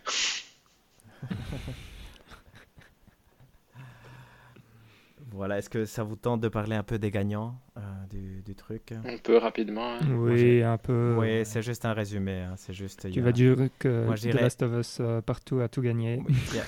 Il y a, bah, effectivement, moi je dirais qu'il y a trois, trois gagnants, voire cinq. je, vous allez me dire si vous êtes d'accord avec moi. Il y, a, il y, a, donc The Last of Us partout qui a presque tout gagné, effectivement. Euh, FF7 qui a quand même gagné meilleur RPG et meilleure mhm. musique. C'est quand même mhm. des, chouettes prix et des mérités. Hades qui a gagné meilleur jeu indé et meilleur jeu mhm. d'action. Et Ghost of Tsushima qui a gagné meilleure direction artistique et choix des joueurs. Je trouve que quand on pense que FF7, Ghost of Tsushima et The Last of Us Part 2 sont des exclusivités euh, PlayStation, on comprend pourquoi euh, on est tous excités par la PlayStation 5 et moins par la Series X. Et aussi un petit je trouve qu'un perdant, c'est Animal Crossing New Horizons qui ne gagne que meilleur jeu familial. c'est dommage pour lui.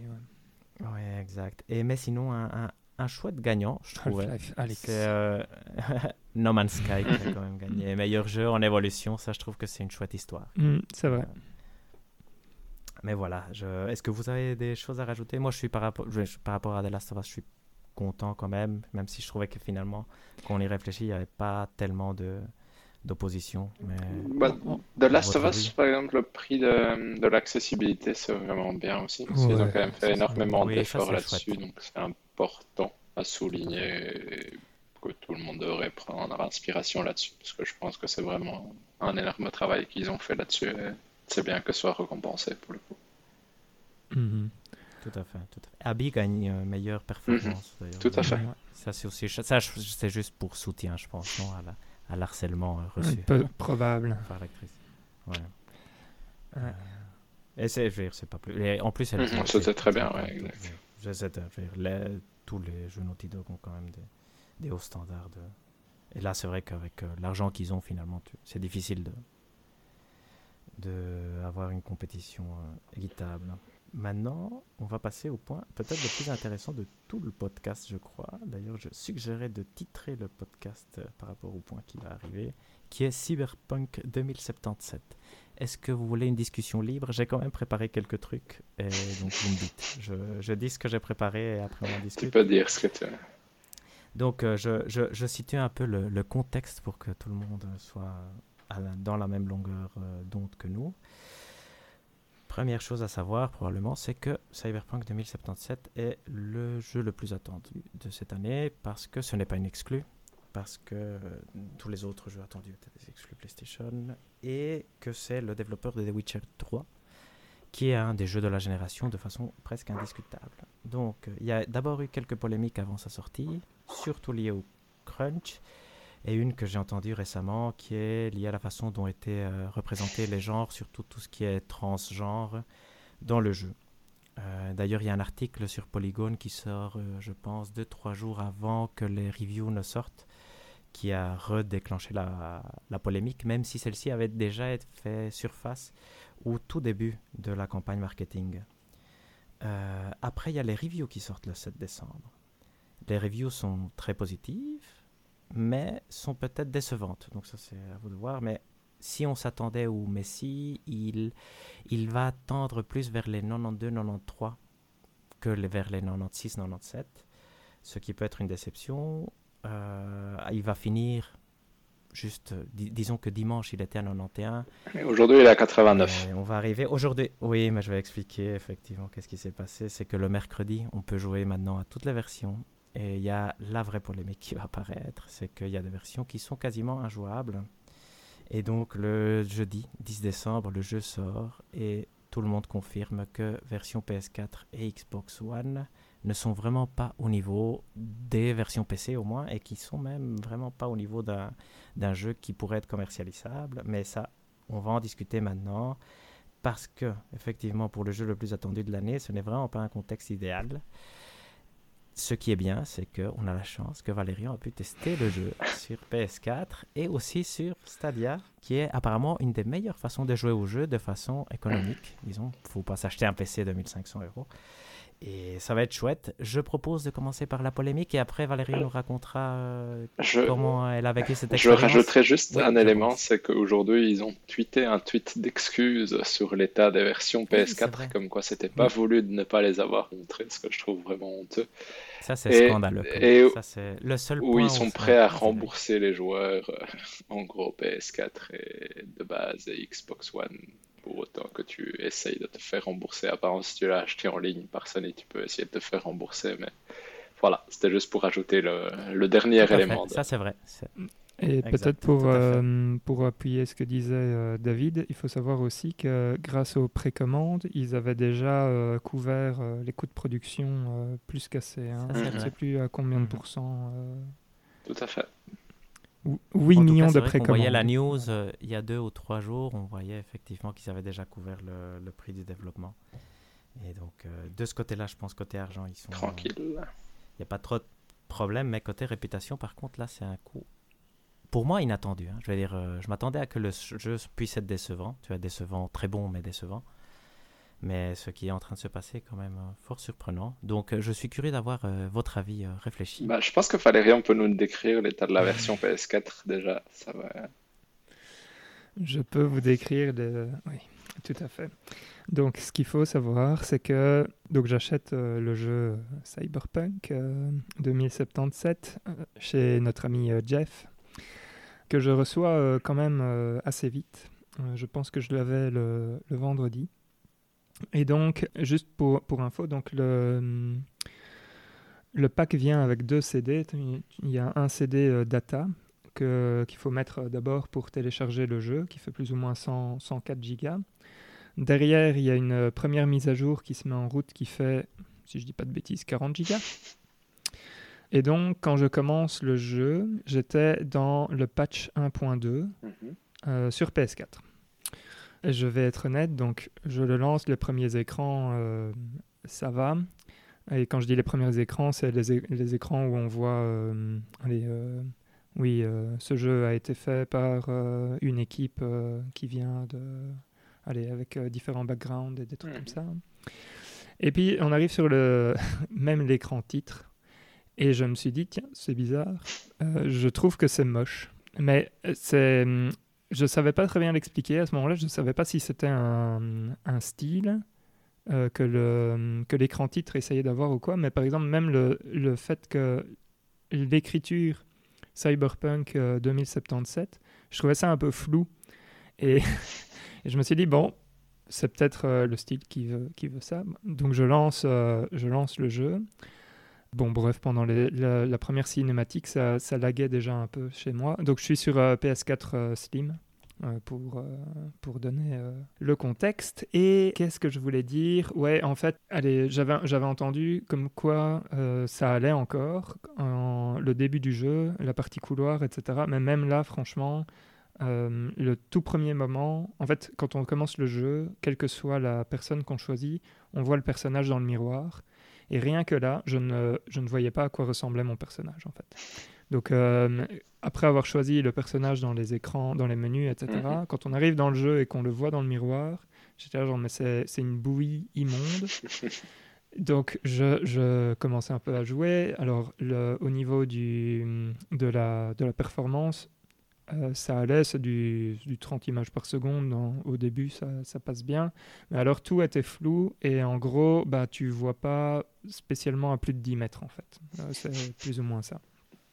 J'ai pris des screenshots, je vous les ai mhm. envoyés, hein, je pense. Tout à fait. Euh, et dedans, il y en a que j'ai, enfin, où, où, je me suis, enfin, je me suis donné en gros pour essayer de vous donner des trucs un peu chouettes. Donc là, je me suis dit, purée la vache, euh, ouais, c'est quand, même, euh, c'est quand même dur. Et donc, le premier truc que j'ai fait, c'est j'ai été voir un peu sur Reddit euh, et des trucs comme ça pour voir si je devais jouer un peu avec les, comment, avec les options. Mhm. Et donc, tout le monde disait qu'il fallait enlever le motion blur et, et le film grain, donc le filtre qui fait pour, pour, pour avoir l'impression d'avoir un film, etc., que j'ai enlevé et c'était un peu mieux. mais c'était quand même euh, vraiment très moche. Et donc franchement, euh, quand je quand j'ai terminé cette session-là, j'étais extrêmement déçu. Et j'étais déjà en train de me dire que, ok, j'allais, j'allais très certainement le, le virer et attendre euh, soit d'avoir une PS5 ou soit euh, qu'ils sortent le jeu euh, en version finale sur PS4. Quoi. En fait, quand j'ai terminé, il y a une nouvelle mise à jour qui s'était mise en route euh, de plus ou moins, je sais plus, 10 ou 20 gigas. Euh, et ça, ça, a amené à la version euh, 1.04 qui améliorait euh, quand même pas mal les choses, mais l'expérience était quand même toujours euh, vraiment moche. En fait, euh, c'est difficile à décrire à quel point c'est vraiment très moche. Ça, dans l'open world, effectivement, euh, ça ça lag euh, tout le temps. Tu as des ralentissements euh, qui, qui te donnent envie de mourir. C'est enfin voilà, c'est presque injouable quoi en fait. Mais c'était beaucoup mieux en 1.04, euh, mais c'est pas encore ça quoi. Voilà. Mais, ouais, mais en regardant les vidéos de Digital Foundry, par exemple, sur PS4, c'est vraiment fascinant. Dans l'open world, ça tombe vite aux 15-10 FPS, alors que... C'est ça. Et c'est ça qui est insensé, je trouve, c'est que d'avoir des jeux comme Red Dead Redemption 2 ou The Last of Us 2 qui tournent excessivement bien et qui, et qui sont très beaux et qui, pour Red Dead, sont aussi un open world, et ici avoir un jeu qui n'est on dirait vraiment un mauvais jeu, on dirait vraiment un portage Switch de Cyberpunk qui ne fonctionne pas comme ça, je ne sais pas comment l'exprimer, c'est c'est fou. Je trouve que c'est surtout excessivement décevant parce que la communication était faite sur Mhm. ces machines.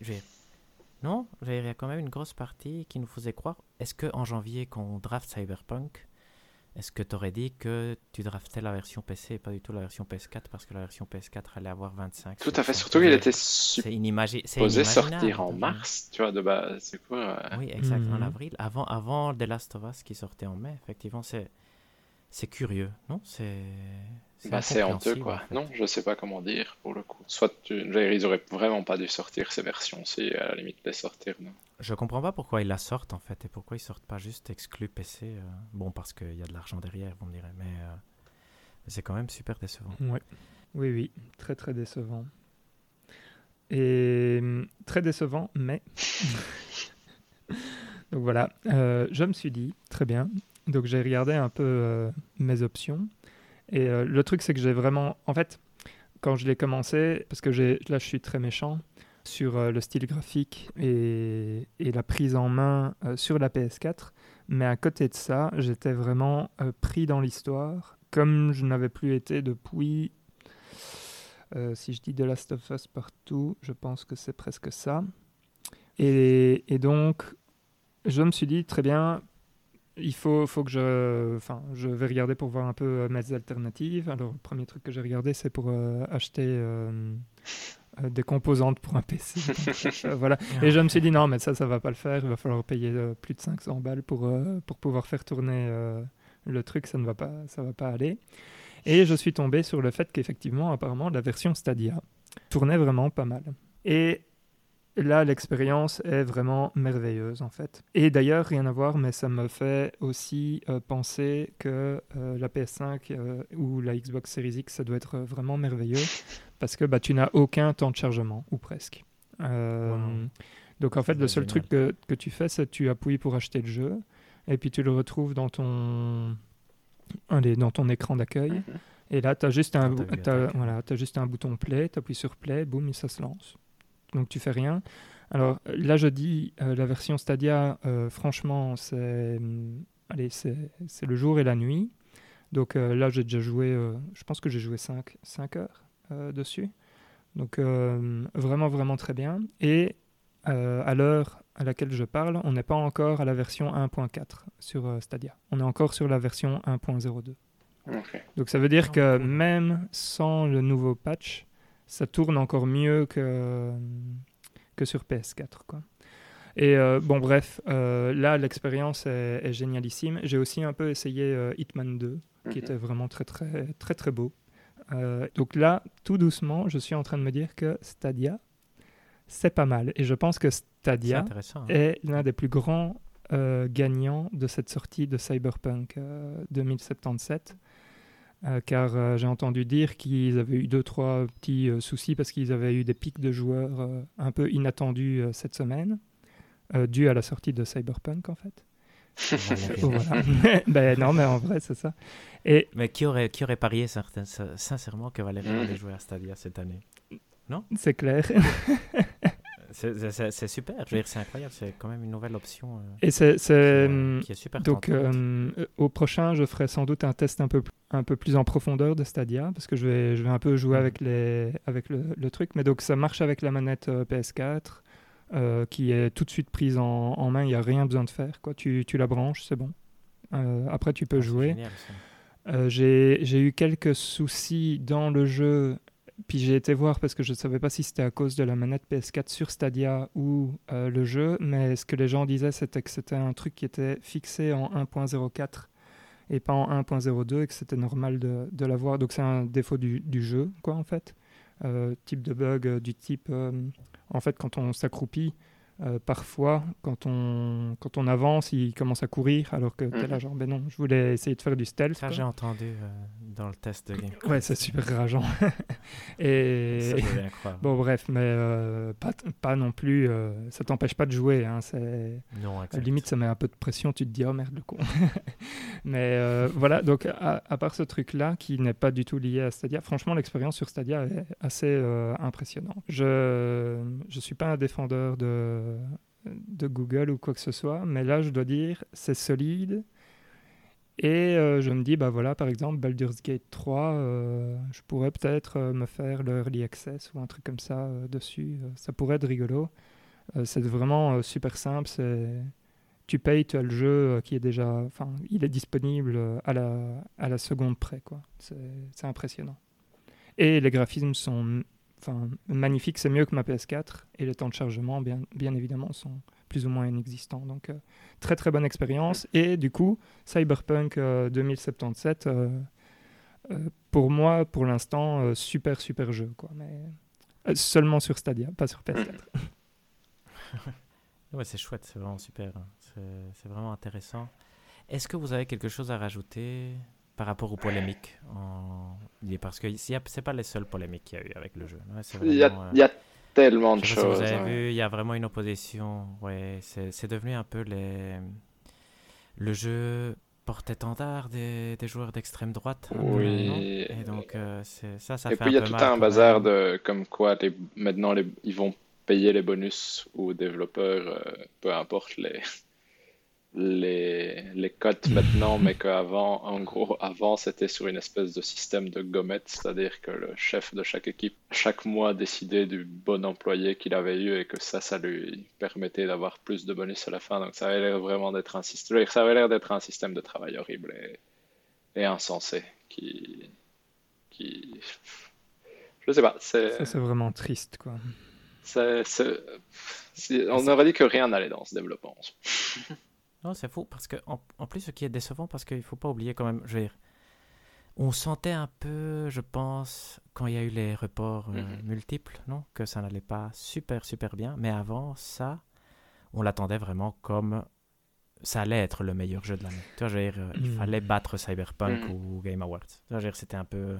Et peut-être The Last of Us, ça allait réussir. Tu vois, je veux dire, c'était vraiment... Euh, on était dans cette optique-là. Et ici, même, même dans la version parfaite, c'est-à-dire la version PC qui a été testée, il était un tout petit peu en dessous des attentes, ce qui est un peu décevant aussi parce que finalement, ils ont quand même eu plein de temps pour le travailler. Ils sont devenus super riches grâce à The Witcher 3. Mhm. Et ici, ils perdent un peu. Je veux dire, c'est un peu, c'est un peu le, Bon, c'est pas le Fallout 76 du, du CD Projekt Red qui arrive un peu vite, mais. Euh, moi, je pense que. Mais cette version PS4 euh, fait vachement. je, suis, d'accord avec vous. Euh, j'ai confiance au studio. de... En fait, si vous voulez, le, le truc, c'est que le jeu n'est pas encore fini. C'est un peu comme ça qu'il faut. Mhm. C'est là le mauvais move. Enfin, ils l'ont sorti parce qu'ils avaient besoin de banquer, on comprend. Mhm oui, on euh, comprend. Mais le jeu n'est pas fini en fait. Et à mon avis, ça va être un peu comme The Witcher 3 parce que The Witcher 3 était euh, avait moins, moins de, de bugs ou des trucs comme ça, mais au début, c'était quand même pas euh, la joie non plus. Sur, sur PS4, il me semble, que c'était pas, c'était pas folichon. Mais par contre, bah, euh, allez, on, on sait où ils ont, où ils ont poussé le jeu euh, aujourd'hui, et je pense que celui-là, ils vont le pousser. euh, allez, dans un an, euh, ça va être, ça va être une expérience incroyable, quoi. Mais, mais c'est ça le, enfin, pour moi, c'est, il n'est pas encore fini, quoi. Mais c'est ça aussi que j'ai vu. Mais c'est pas, le problème, c'est qu'il y a tellement de polémiques que c'est difficile à situer. Mais même, tu vois, quand il y avait les tests juste de la version PC, par exemple, j'ai regardé les images de Gamecult qui étaient un des plus critiques hein, Mhm. je veux dire, sur la bonne version. Et tu voyais des trucs d'IA qui étaient vraiment euh, très très mauvais. Tu euh, des gens qui ne réagissaient pas à des tirs, euh, des, des gens qui criaient je vais te tuer, mais qui faisaient rien. Et donc. Oui, oui. et donc, c'est vrai qu'il n'est pas, pas encore fini, mais est-ce que. Je veux dire, oui, c'est vrai. Je veux dire, probablement tout est patchable et tout, euh, il sera très très bon à un moment. Et on l'espère, effectivement. Mais, euh, mais je, je je m'attendais plus à que. C'est c'est un peu une histoire bizarre, ces deux Project Red, je trouve, parce qu'ils étaient vraiment. Ils avaient tout pour euh, devenir euh, la coqueluche, finalement. Et, et je m'attendais pas du tout à ça. Donc, je suis encore un peu sous le choc, en fait, moi, de, de ce truc-là. Donc. euh, parce que sincèrement, qui doutait qu'on allait faire Cyberpunk comme jeu du mois et qu'on en a dû annuler parce que c'est pas jouable c'est... Je sais pas, moi je trouve ça... Je sais, je sais pas encore quel est mon avis définitif en fait. Je suis juste... euh, Bon, moi, je trouve ça honteux pour le coup. Mais... Oui, mais c'est clair. Mais c'est en clair. tout cas, c'est- C'est fascinant. Je veux dire, c'est, c'est vraiment une histoire fascinante. hein. Je veux Mm. dire, est-ce que, question euh, subsidiaire, rien à voir, est-ce que vous croyez que ça peut gagner jeu de l'année 2021 Est-ce qu'il sera candidat Je ne pense pas. Non, mais par contre, ça peut gagner le. Comment c'est déjà euh, que euh, No Man's Sky a gagné euh, meilleure continuation ou un truc comme ça là. euh. Ah ouais, c'est Je pense que ça, ça peut hautement le gagner. Ça, c'est vrai. Mais quelle histoire quand même. Mais on est impatient de savoir, d'avoir euh, ton, ton test, Valérien. Ouais. Bah, euh, enfin oui, là, là c'est pas vraiment un test, mais euh, moi j'accroche beaucoup au- à l'atmosphère du, du jeu, qui est bon, très violente, mais enfin je sais pas pourquoi ça me, je suis vraiment à fond dedans. Je trouve que les les dialogues sont extrêmement bien écrits. Un peu comme The Witcher où tu fais des trucs qui, qui sont des, quêtes annexes et en fait tu, tu enfin tout est intéressant en fait. Euh, C'est, là, là je trouve que c'est vraiment un, talent euh, que ce studio euh, a. De te faire t'investir dans des trucs ou dans les autres jeux en fait tu te dis bon, en fait je m'en fous euh, d'aller récupérer des cailloux pour ce type ou enfin bon bref. Et ici tout est intéressant. Et voilà enfin voilà je suis vraiment très très fan du style. Je suis super fan de la de la BO qui est euh, très violente, mais je sais pas pourquoi ça passe euh, très très bien. euh, j'aime, beaucoup. Donc voilà. Pour l'instant, je suis pas euh, la meilleure personne à qui parler pour euh, pour parler du jeu parce que euh, bon voilà, j'ai, j'ai quand même, euh, je l'ai acheté déjà deux fois. Ouais, c'est vrai. Non, mais c'est bien, mais c'est bien. Mais c'est un peu, c'est un peu l'enthousiasme que qu'on devait ressentir. non Ouais, euh, ouais. Donc, euh, c'est chouette en tout cas que ça te plaise, tu vois, et que ça montre clairement que c'est un bon jeu. Ça, c'est déjà l'essentiel. Hmm. Et- Moi, franchement, je, je suis impatient de voir, euh, allez, sur Stadia, par exemple, euh, à quoi ça va ressembler euh, d'ici quelques mois s'ils continuent à, à mettre des patchs et qu'ils les sortent aussi sur Stadia, parce que je pense que ça peut vraiment devenir une, une super expérience. Quoi. Ouais, et bon, sur PS5, quand ils, sortiront, quand ils le sortiront sur PS5, ça va être, euh, ça va être cool aussi. Quoi. Ça, c'est vrai, ouais, exact. Mhm. Donc, euh, bah, je pense que c'est tout, non Pour le, pour le on s'en fout, on s'en fout pas. Et donc, euh, je te rends la Hmm, parole. Super, merci Hector. Mais je vais te la rendre euh, quasi directement. Euh, donc là, on va passer au jeu du mois, qui est donc Assassin's Creed Valhalla, développé par Ubisoft Montréal, si je ne dis pas de bêtises. Euh, sorti euh, en novembre de cette année, qui est dispo sur partout en fait. Euh, c'est toujours facile avec les jeux Ubisoft, qu'ils sont dispo partout, même sur Stadia. Et je n'ai pas prévu de pitch, donc je ne vais pas me tenter à ça parce que ça risque d'être un peu casse-gueule. Et je pense que Hector, tu peux essayer de nous expliquer la saga. Je vais essayer, effectivement. Mais donc, qu'est-ce qui est important de savoir C'est que Assassin's Creed Valhalla, c'est le troisième volet de cette nouvelle façon de faire des Assassin's Creed où il y avait eu Origins et Odyssey. Et ici, qu'est-ce qui le différencie des deux autres? Surtout le fait que c'est pendant euh, l'époque des Vikings Qu'est-ce qu'on va incarner? On va incarner donc un viking qui s'appelle Eivor, qui peut être homme ou femme, qui apparemment jouera un rôle dans l'histoire, mais je pense qu'aucun de nous ne l'a fini, donc ne sait pas vraiment si ça a vraiment une importance fondamentale. Mais donc ce viking-là, Eivor, a un frère adoptif, entre guillemets.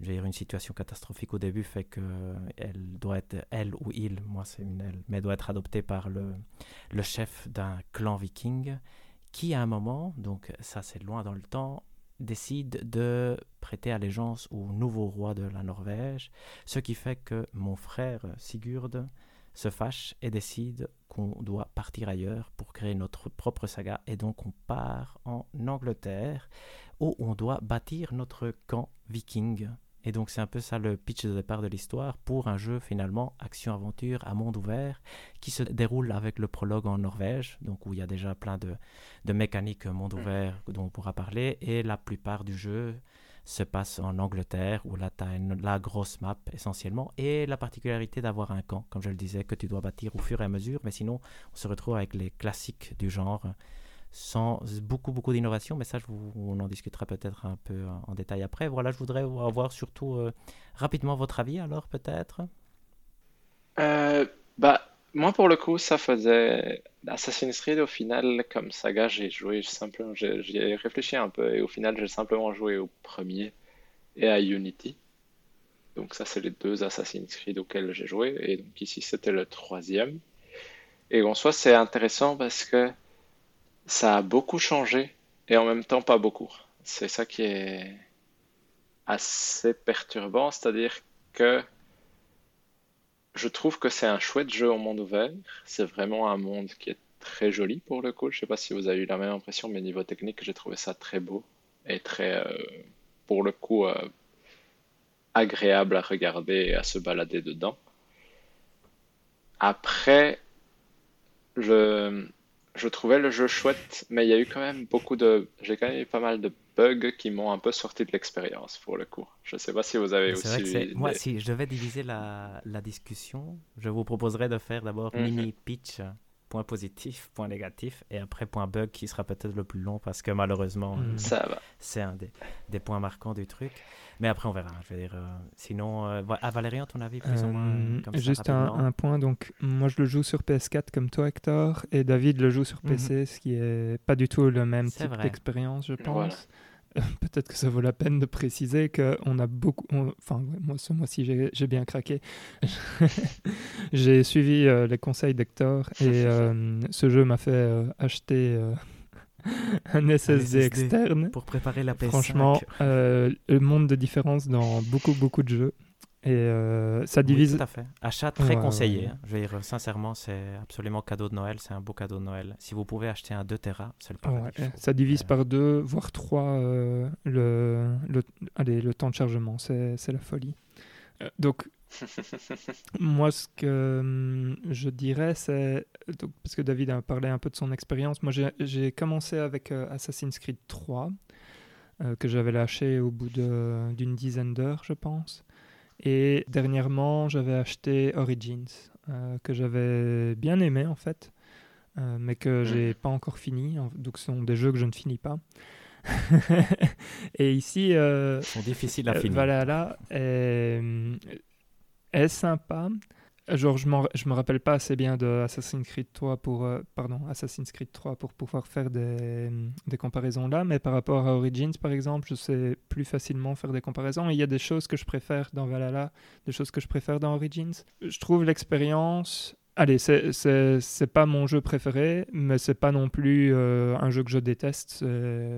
C'est bien, voilà. Pour moi, c'est sans plus. Donc, euh, sans plus, sans moins quels seraient, ok, quels seraient les points positifs par exemple? Moi, je, vais juste euh, dire un truc parce que je trouve qu'on n'en parle pas assez mhm. et c'est le, gros point positif. Ah, David l'a un peu mentionné, mais ce que Ubisoft fait super bien, je trouve, c'est le monde.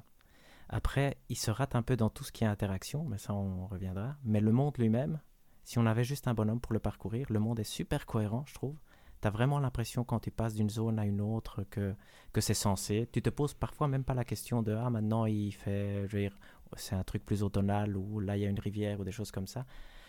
Ça, je trouve que c'est la super grosse réussite. Donc, ça, c'est pour moi le, le, point super positif. Mais comme vous, sinon, moi, j'ai joué à tous les Assassin's Creed, je pense, et j'en ai fini plusieurs. donc, euh, je vais, ça vaut pas tellement la peine que, que je partage mon expérience parce que c'est des jeux, comme, comme on le disait, essentiellement moyens, mais comme moi, j'aime beaucoup.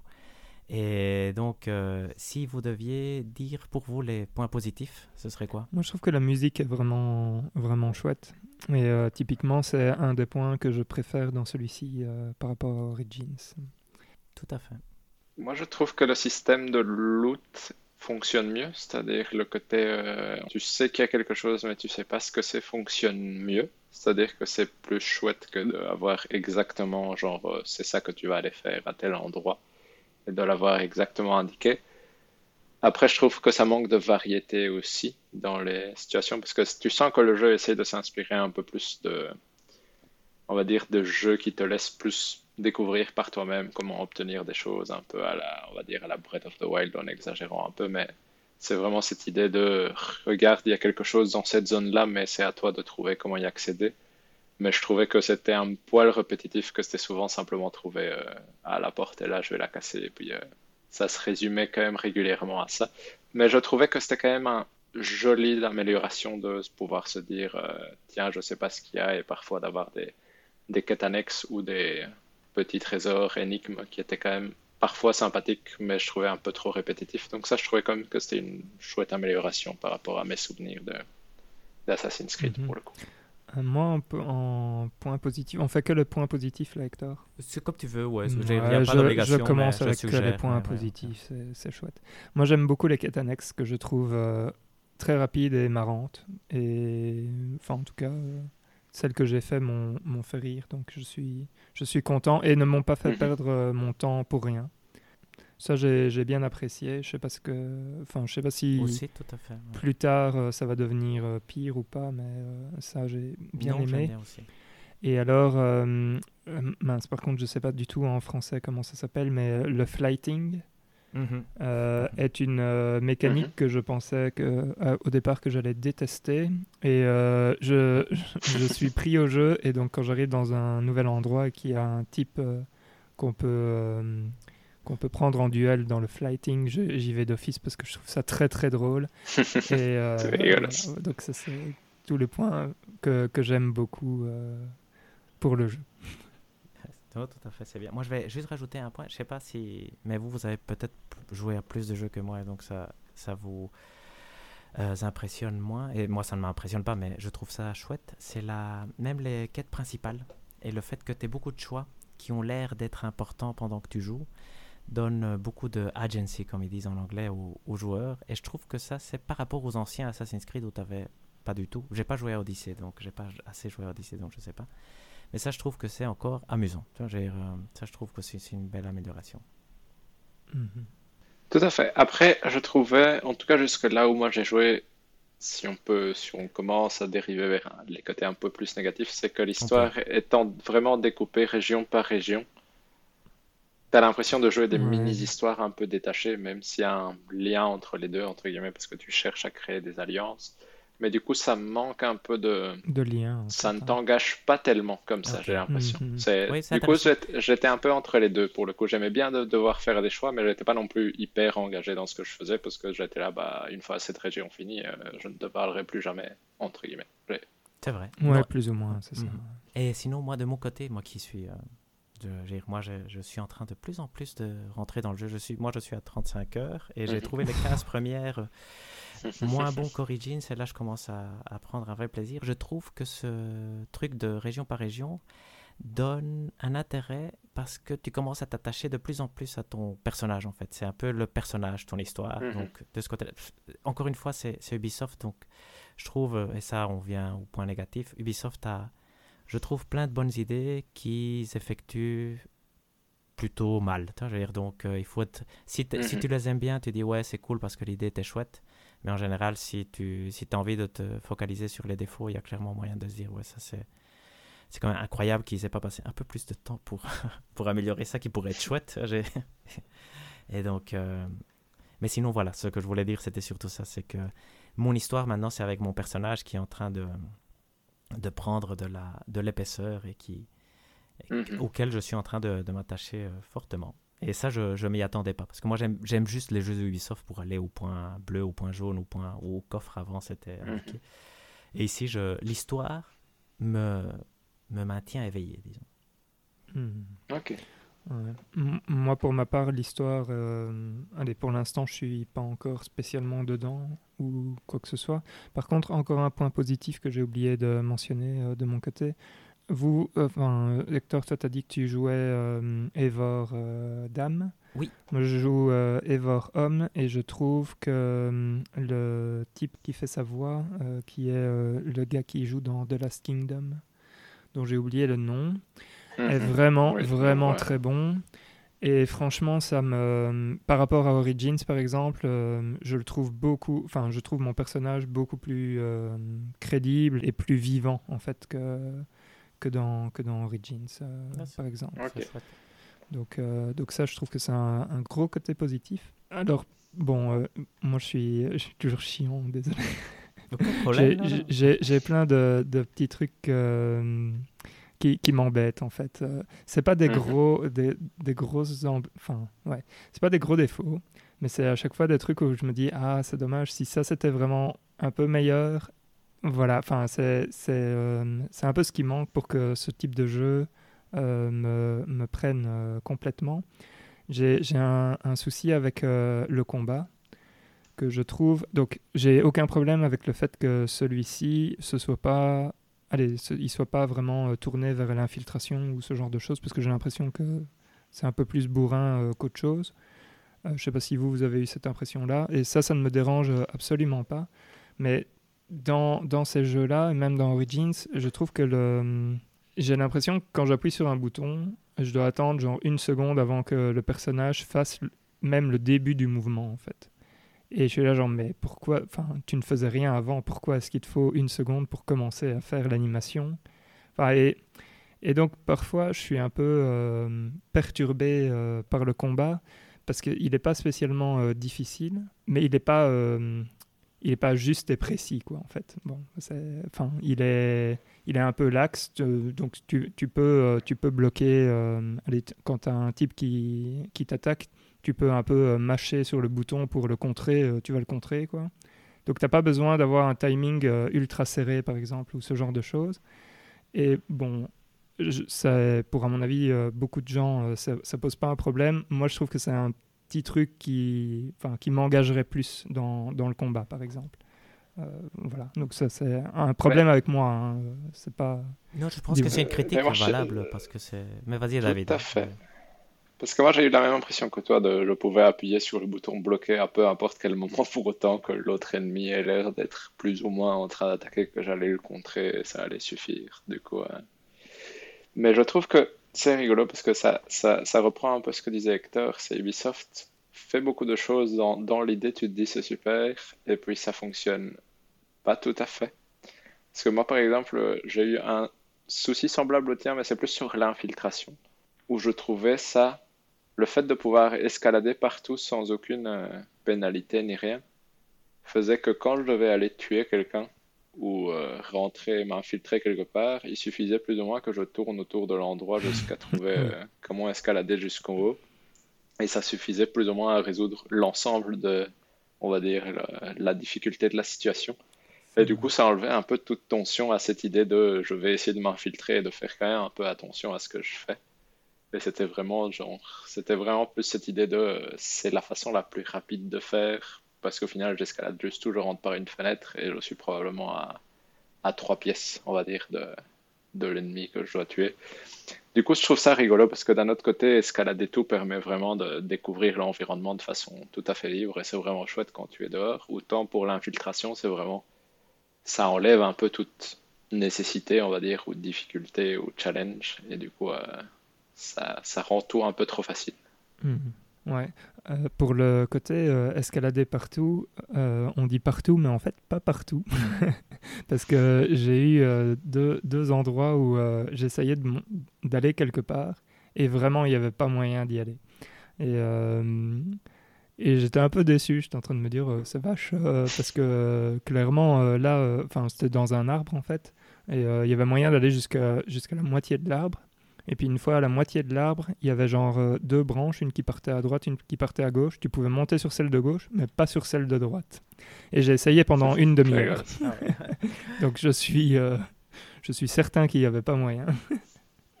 Et donc là, j'étais un peu déçu, quoi. Oui, mais oui, bon. ça, c'est vrai que c'est- euh, ouais. voilà. Et c'est sinon, j'ai oui, un... Ah ouais, pardon. Non, pardon. Mais je voulais juste euh, rajouter ce truc de. C'est tellement. Ubisoft, c'est toujours tellement décevant parce qu'il y a, y a quand même. Dans Assassin's Creed Valhalla, on sent un cœur d'un jeu super bon. Tu vois, je veux dire, euh, peut-être pas le meilleur parce que l'écriture, on peut pas faire de miracles ni rien, mais tu mets du bon combat, tu enlèves tous les bugs, tu es, dans un chouette monde et tu as une chouette histoire. Et finalement, t'as- dans absolument tout ce que tu vas essayer de faire, il y aura des petits défauts. Et donc. euh, Hmm. soit tu les je veux dire, comme moi je, je me dis bon je m'en fous de toute façon c'est moi j'aime bien tu vois, je veux dire, mais quand elle, tu le vois d'une façon analytique entre guillemets inévitablement tu les vois et donc euh, et donc ça te sort du jeu et en fonction du type de joueur que tu es soit euh, prompt au détail ou pas prompt au détail donc moi ce qui me frustre le plus j'aime bien le com- pourquoi j'aime bien le combat? Parce que le combat n'est pas frustrant tu vois dire, euh, il est Hmm. dans le sens où tu vas pas mourir si tu fais une erreur, essentiellement. Il va essentiellement à chaque fois que le jeu est décevant, c'est la faute du jeu. C'est jamais ma faute presque. Donc euh, de Mhm. ce côté-là, il est non frustrant. Parce que tu te dis ah ouais c'est le jeu qui est nul, c'est pas moi. Donc il me frustre pas moi. Il peut me frustrer si j'ai envie que mon jeu soit parfait, mais comme c'est pas ce que moi euh, je veux dire, me donne le plus de plaisir. Moi, il me plaît, dire, parce que je peux faire Mhm. semblant que mon infiltration est parfaite, mais si on me prend par derrière, bah, je les tue tous, parce qu'il y a toujours moyen. dire. Et, Mhm. donc, euh, et donc, de ce côté-là, c'est satisfaisant, mais effectivement, honnêtement, c'est un défaut. Tu vois, je veux dire, il devrait, un, un très bon jeu, comme par exemple The Last of Us partout, te donner cette impression que tu pouvais mourir si tu faisais des erreurs, mais en même temps te laisser la liberté de t'échapper sans te sortir complètement du jeu. Voilà, donc, euh, Hmm. Et moi, mais moi, un souci que j'ai aussi, mais c'est pas un souci en soi, c'est pas un défaut non plus, mais c'est aussi cette impression d'immensité Ouais, ça, je suis d'accord. qui fait que euh, quand je, j'ai- parce que je pense que la différence, par exemple, avec un jeu comme Ghost of Tsushima, qui est quand même fort similaire, c'est simplement que dans Ghost of Tsushima, après une dizaine, quinzaine d'heures, je voyais le chemin vers la fin. Mhm. Ici, j'avais l'impression de n'être que au prologue, entre guillemets. Oui. Et ça donne un peu ce côté de ouf, c'est long. Et je ne sais pas si j'ai envie de jouer les 60 heures, entre guillemets, que ça va me prendre. Et du coup, c'est, je pense que c'est ça qui, moi, à un moment, m'a fait me dire, bah, je suis content, j'ai bien aimé pendant 15 heures. Je ne suis pas Mhm. sûr d'avoir envie de mettre les 40 heures en plus qu'il faudrait pour voir l'histoire. Parce que je n'ai pas l'impression que les mécaniques vont à un moment me, me surprendre, entre guillemets. Mhm. Je- Ouais, je suis, je suis assez d'accord avec toi, David. Moi, j'ajouterais juste. Moi, en fait, pour la longueur, ça m'a donné envie de, de jouer à Origins, qui est plus court, et de finir Origins. En fait, comme ça, j'aurais- je pourrais dire que j'ai fini un Assassin's Creed. En plus, As- Origins, euh, je préfère le monde d'Origins parce que je préfère l'Égypte à l'Angleterre, mais. Enfin, euh, voilà, donc moi, ça m'a quand même donné euh, fort envie de, de m'investir dans Origins. Je pense pas que je finirai Valhalla. Et ce que je, ce que je trouve, c'est que à un moment, le monde perd un peu de son sens. La grandeur du monde perd de son sens parce que moi, finalement, ce que je suis en train de faire pour l'instant, c'est j'essaye d'aller dans tous les endroits où il y a, euh, allez, où on peut débloquer du, voyage rapide. Et une fois que j'ai fait ça, en fait, je, me déplace juste par voyage rapide entre, les trucs pour aller plus vite, pour perdre moins de temps, entre guillemets, pour aller d'un point A à un point B. Parce que je trouve que c'est un peu trop long. Et ça, je trouve qu'il devrait euh, plus te bloquer euh, si jamais il voulait euh, que tu utilises euh, plus le cheval ou ce genre de choses, en fait. euh. Et... Mais je pense que ça fait partie de ce que Hector disait, ça n'essaye jamais d'être ouais, frustrant. exact. Ça, Non, ouais, prend jamais de ouais, risque. mais Il va bon, te laisser voilà. faire comme tu veux. Voilà, exact. Et, un et, peu- de- et du coup, moi, j'aimerais bien que quand j'arrive dans un endroit où je suis pas au niveau, qu'on me défonce et que, en gros, on me dise t'as rien à faire là, quoi. Et ici, il y a, il y a carrément moyen d'y aller et de débloquer euh, allez, les, Les fast les points. euh, ouais, c'est ça. Mhm. Et donc, euh, bon, bref, euh, ça, c'est pas, c'est c'est pas euh, du tout euh, un problème, hein, mais Je trouve ça. Non, exactement. ça marrant. Mais bon, je je pense que c'est le bon résumé.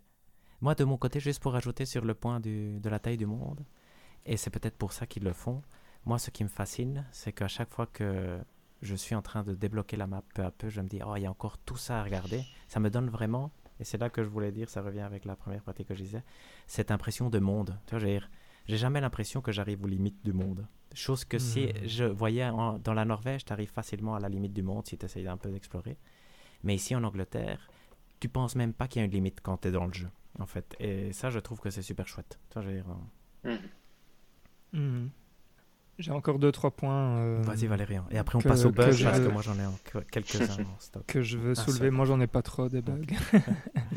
Donc, euh, un point que, que je veux soulever, c'est, je trouve, enfin, je sais pas si vous avez cette même impression, mais donc, Eivor, par exemple, j'aime beaucoup euh, le, le type qu'il incarne.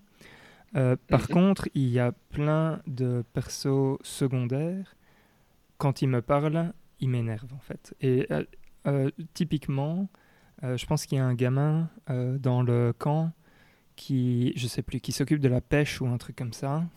Et lui te parle toujours sur un ton qui n'est jamais euh, bon en fait. Il est toujours soit enjoué quand tu as envie de dire mais pourquoi t'es enjoué à ce moment-là? Ou euh, il te parle comme s'il était sérieux. Tu là genre mais pourquoi t'as as, l'air sérieux? Et et il y a pas mal de, de personnages comme ça où Enfin, je sais pas, à chaque fois quand je tombe sur ces, sur, sur ces types-là, je suis là, oh mon dieu, quoi, vas-y, euh, dis ton truc et, euh, et, et passons à autre chose. Je sais pas si vous avez eu ce, ce genre de choses, mais Tout à fait, mais je trouve que la Mm. différence entre personnage secondaire et personnage principal, en tout cas parce qu'effectivement la modélisation, je trouve, du personnage principal est magnifique. Moi, je, quand le Mhm. bouclier, les vêtements et tout ça, je trouve ça fantastique. Mais après, tu regardes à côté, tu as un enfant qui a l'air euh, effectivement avec euh, des problèmes mentaux à côté. Et c'est- ça. Et en plus, ils sont beaucoup horrible. plus moches. euh, Allez, je veux dire, euh, en sont- termes de modélisation, comme tu dis, moches, Hector, ouais. c'est- Tout à fait. et donc c'est, enfin ouais, je sais pas, c'est frustrant, c'est frustrant, voilà. C'est la différence entre un Red Dead, je veux dire, une des millions de différences, mais Ouais, euh, c'est aussi le fait, mais ça, il faut pas négliger, je sais pas si c'est le bon moment pour le dire, c'est leur troisième euh, open world super grand en trois ans, et donc c'est quand même, euh, dire, 2017 à 2020, il y en a trois, Mhm. c'est quand même, euh, de ce côté-là, c'est intéressant, je trouve, comme expérience, parce que c'est un peu l'itération des mondes ouverts. Tu vois. Ils rajoutent à chaque fois des petits trucs. Si ça marche pas, ils les enlèvent. Si ça marche, ils les gardent. Tu vois, donc, euh, et tu vois un peu tous les jeux qui se retrouvent, le Red Dead, tu vois, plein de petits trucs comme ça. C'est, moi, je trouve ça fascinant. C'est pour ça que j'aime bien jouer aux Assassin's Creed, parce que je trouve que ça, c'est un bon baromètre du jeu vidéo AAA standard, non pas très ambitieux, mais quand même. Et donc, euh, je trouve que c'est Mhm. fascinant. Et alors un dernier point avant qu'on passe euh, sans doute au bug et tout ça. euh, enfin non, deux points. Euh, le premier c'est quand même il y a des options euh, au tout début pour euh, balancer un peu le combat, l'infiltration et l'exploration. Moi typiquement j'ai mis l'exploration, le truc en mode zéro indication. Et du coup, j'aime assez bien me promener et, et- et devoir aller dans un point, par exemple, pour synchroniser et avoir et découvrir une partie de la map pour découvrir un peu ce qu'il y a à faire, plutôt que d'avoir mille et un trucs sur ma, sur ma map qui me dit euh, là il y a quelque chose, là il y a quelque chose, euh, voilà, etc. Donc euh, ça, ça, je trouve ça sympa en fait, Mhm. qui te permettent de Mhm. balancer l'expérience comme ça. Et le dernier point que j'ai, c'est plus une question pour vous. je trouve ça marrant parce que donc après j'ai réfléchi, je me suis dit c'est vrai, Ubisoft a poussé à mort Valhalla en fait. Et, et en fait, ça sortait une semaine après Watch Dogs, qui, je trouve, a finalement n'a pas été poussé autant que, que Valhalla. Je sais pas si vous avez eu cette impression euh, là dans les pubs et dans la façon dont ils communiquaient. Et donc, ma question, c'est est-ce que vous savez, enfin, est-ce que vous pensez qu'ils savaient que Watch Dogs, en fait, finalement, ça serait un- quand même un peu nul ou? Mais au fait, moi, ce qui m'étonne, c'est qu'il y a aussi Immortals Phoenix Rising qui sort euh, même pas un mois C'est après. vrai que c'est dingue ça. ouais. Et qui n'est pas mauvais en plus, c'est ça qui est euh, bizarre. Dire, il est pas euh, super mauvais en tout cas. Et donc c'est bizarre de l'envoyer là, euh, je veux dire, à, à Oui, l'abattoir. entre en les trois, ils ont, ils ont clairement fait le pari d'Assassin's Creed et je pense qu'ils ont raison Oui, ils ont en termes de vente. Et c'est aussi leur euh, franchise euh, phare, non? Et c'est un peu, Mhm. c'est une des marques qui sort du jeu vidéo et qui est encore un tout petit peu connu. Donc je pense que point de vue argent, il, il récolte énormément de ce côté-là. Tout à fait. Euh, mais ça, nous, on mesure moins bien que, que le reste, vu que nous, on connaît bien les franchises jeux vidéo. Donc, euh, Mais j'ai déjà demandé à des gens quel jeu ils connaissaient, et souvent Assassin's Creed est une des réponses qui ressort. Mhm. Donc, euh, Mhm. et, euh, mais sinon, dommage pour Watch Dogs, sincèrement. Enfin, je vais rien à voir. C'est dommage qu'ils soient mauvais parce qu'il avait une idée nouvelle. Toi, je veux dire, euh, et Mhm. de ce côté-là, moi, je suis un peu triste qu'il ait Mais- pas mais- super C'est toujours, c'est comme tu disais. hein, que C'est- Ouais, c'est Ubisoft, quoi. Ouais, C'est une bonne idée. Et puis, euh, On s'en fout si on l'a en fait bien avec. Ouais, euh, exact. ouais, Et en fait, Ubisoft, dommage. ouais, exact. Ubisoft manque d'un d'un génie, entre guillemets. Non, d'un créateur qui ait du sens et qui sait leur dire là c'est mauvais, là c'est pas bon. Là, t'as l'impression juste que ça c'est une idée, ben on va la mettre et on verra. Et, ils travaillent, ils itèrent jusqu'à la, jusqu'où la date de la sortie et là ils sortent le jeu. S'il tourne, ben, il sort. Donc euh, mhm. c'est un peu Mhm, ça. hein, parce, que, parce que quand tu vois Assassin's Creed, ça c'est intéressant dans Valhalla et je pense que c'était la même chose dans Odyssey. Mais je suis à 35 heures et je suis encore dans cette phase que j'aime bien des open world où tu as l'impression encore que tu es en train de découvrir. Parce qu'il y a plein de petites nouvelles mécaniques qui se rajoutent, qui s'imbriquent entre elles. Et que ce soit, maintenant j'ai envie de tuer tous les Templiers parce que je commence à découvrir des, des indices, tu vois, je veux dire, ou parce que Mhm. je, parce qu'un des indices c'était il fallait battre un des joueurs de dés et donc j'ai commencé à jouer le jeu de dés pour essayer de trouver l'indice. Après c'est nul parce que tu le tues, tu reçois un médaillon, tu vas échanger les quatre médaillons, tu reçois une rune, t'en as 17 runes, tu sais à quoi ça sert aucune des runes. Ouais. Et donc tu dis c'est quoi cette merde? Mais le moment où tu crois que ça va être chouette, c'est le moment pour lequel moi je joue. en tout cas. Ouais, je comprends. Mhm. Et, et sinon, point de vue bug, je sais pas si quelqu'un veut commencer. Moi, je vais commencer par le mien qui doit être le pire. J'ai eu un bug qui pouvait me gâcher le jeu, qui est en fait quand tu commences une quête avec euh, Petra, qui est une des chasseurs de la- de- du camp. Mhm.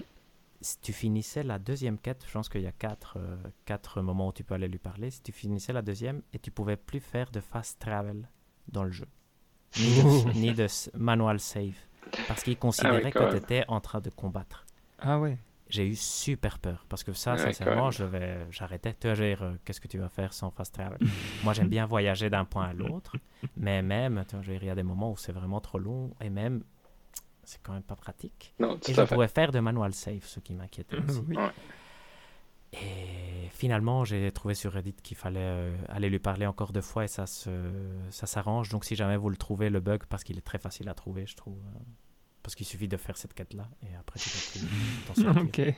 J'ai stressé, j'ai stressé pour être honnête. Ouais. Donc, euh, Parce que Et- moi, euh, ouais, vas-y, vas-y David, non, vas-y, vas-y. euh, Ouais, Moi, pour le coup, j'ai eu deux fois où j'ai dû recharger une sauvegarde parce que le jeu avait oublié de lancer des scripts. La première, c'était quand tu dois, quand tu apprends à faire le saut de l'ange. Mhm. Donc, euh, c'est au tout début. Alors, j'ai fait le saut de l'ange. Le mec est monté sur sa barque. On est arrivé à l'autre côté de la rivière. Il est jamais descendu. Ah mince. Merde, putain. Jamais. J'ai essayé de faire tout ce que je pouvais, il est jamais descendu, j'ai juste dû recharger et après il a bien voulu descendre. Et puis une qui était plus gênante, c'est quand j'ai fini la première région, on va dire, qui est celle avec où tu dois choisir parmi les trois alliés de... je Sora, parmi- ouais, Voilà, ouais. exact. Au fait, quand j'ai fini cette quête-là, j'ai pas eu la quête de pouvoir euh, euh, re- revenir au camp pour annoncer que j'avais eu l'alliance. Et du coup, euh, Oh. cette quête-là ne- n'est jamais apparue. Et en gros, j'ai lu sur Internet et il y avait des gens qui avaient eu ce problème-là et qui avaient continué à faire tout le jeu, mais qui n'avaient jamais eu cette quête-là Oui. qui s'était Ah, déclenchée. Donc j'ai j'ai vraiment dû, pour le coup, revenir une heure avant et finir Ah. la quête à nouveau pour euh, redéclencher, pour que là, ça apparaisse correctement. Donc ça, c'était les deux bugs vraiment, vraiment gênants, on va dire. Qui... Ouais, ça c'est quand même fort gênant, je trouve. hein, ouais. Moi, de mon côté, j'ai vraiment pas eu grand chose. Je veux dire, à part. euh, Enfin, des, des trucs euh, cl- classiques, mais vraiment pas très dérangeants. Genre, le tout, tout premier euh, bouclier qu'on reçoit. euh, Ouais. Je l'avais je l'avais chopé et euh, donc je vais dans le menu, je le je l'équipe et je le vois pas. Et puis je sors dans le jeu, je le vois pas. J'étais genre mais euh, j'ai mis le bouclier ou je l'ai pas mis? Et donc j'ai- cherché pendant 10-15 minutes et j'étais là genre est-ce que, je- est-ce que quand je fais ça, est-ce que je mets bien le bouclier ou est-ce que je l'enlève? Est-ce qu'il y a un truc que je fais mal? Et en fait euh, après je me suis dit non mais euh, attends il y a un truc qui, qui va pas. Donc j'ai rechargé et le bouclier était là, il était bien, enfin bon bref voilà. Donc euh, rien, rien de grave, mais donc j'ai eu ça. Et sinon, j'ai des... hum, Comment? Quand tu, quand tu parles avec certains personnages, parfois la caméra va se mettre dans des endroits un peu comme dans Ghost of Tsushima où tu es là genre mais ok. Donc là apparemment la caméra est capable d'aller euh, dans le gratte-ciel. euh. voilà, donc j'ai j'ai eu deux, trois petits trucs comme ça, mais rien, rien qui cassait le jeu. Quoi. Donc, euh, Cool. donc voilà, tout va bien de mon Ouais. côté. Perfect. Donc moi j'ai moi j'ai eu juste un truc à un moment, je sais pas si vous avez eu la même chose. Il y avait euh, il y a un endroit dans, donc il y a les maisons longues ouais, donc où ils se réunissent Mhm. tous. Là, il y avait un NPC qui était sur la table, comme ça normal au lieu d'être par terre en train de parler, il était euh, debout sur la table. Donc c'était assez bizarre parce que je devais aller voir Ranvi, tu vois, pour mon alliance. Mhm. Il y avait un type sur la table avec son verre. Dis, Punaise, c'est bizarre. Pourquoi il programme pas qu'il peut pas monter sur la table C'est quand même Mais- faux. Donc euh, Mais, Bizarre. mais moi, c'est rigolo parce que, parce que j'ai l'impression d'avoir eu plus de bugs que vous, du coup. Parce que j'ai eu, euh, par exemple, quand tu dois, une fois, quand tu dois t'infiltrer avec Sigurd à un endroit, j'ai essayé d'escalader un truc pour assassiner un garde sur une tour. Sigurd a décidé d'aller avec moi. Sauf que quand j'étais agrippé au rebord, il est littéralement monté au-dessus. Il était devant le garde immobile et le garde réagissait pas et j'étais là, bon, ça va. Du coup, c'est c'est un peu ce qu'on reproche à genre de Last of Us ou ce genre de choses, mais version exact. 10 000, parce que là, il était... Totalement inutile. C'était en même pas subtil. Exact. Et puis, euh, il y a par exemple une quête où euh, j'ai, tu dois t'infiltrer avec, euh, comment s'appelle la dame justement dont tu dois choisir Soma, les trois hein, Soma. Et je m'en suis infiltré, j'ai tué le mec et j'ai décidé, après avoir tué le mec, d'explorer tout le village pour choper Mhm. l'argent.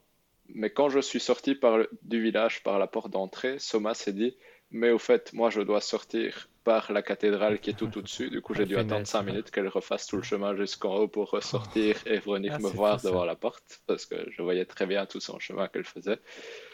Du coup, j'ai eu euh, quand même pas mal ces choses-là. Et puis, euh, j'ai eu aussi un ennemi qui m'a aperçu au-dessus d'une tour et qui a décidé de marcher dans le vide pour Ah, mourir, génial, pour venir me- m'attaquer. Du coup, j'ai quand même eu pas mal de petits bugs comme ça qui finalement me faisaient plus rire qu'autre chose, mais ça t'enlève un peu le... Bah, L'immersion qui est un peu le, Voilà. le point fort du jeu si- s'il était euh, plus soucieux des détails, je trouve. hein. Tout Donc, à euh, fait. Mhm. Sinon, euh, est-ce que vous avez aimé mon plongeon? Bah, si, si- Ouais, il Ça était m'a bien. bien fait C'était- Mais c'était toi ça Ouais, c'est moi. Ouais. moi, Ah, nice, excellent.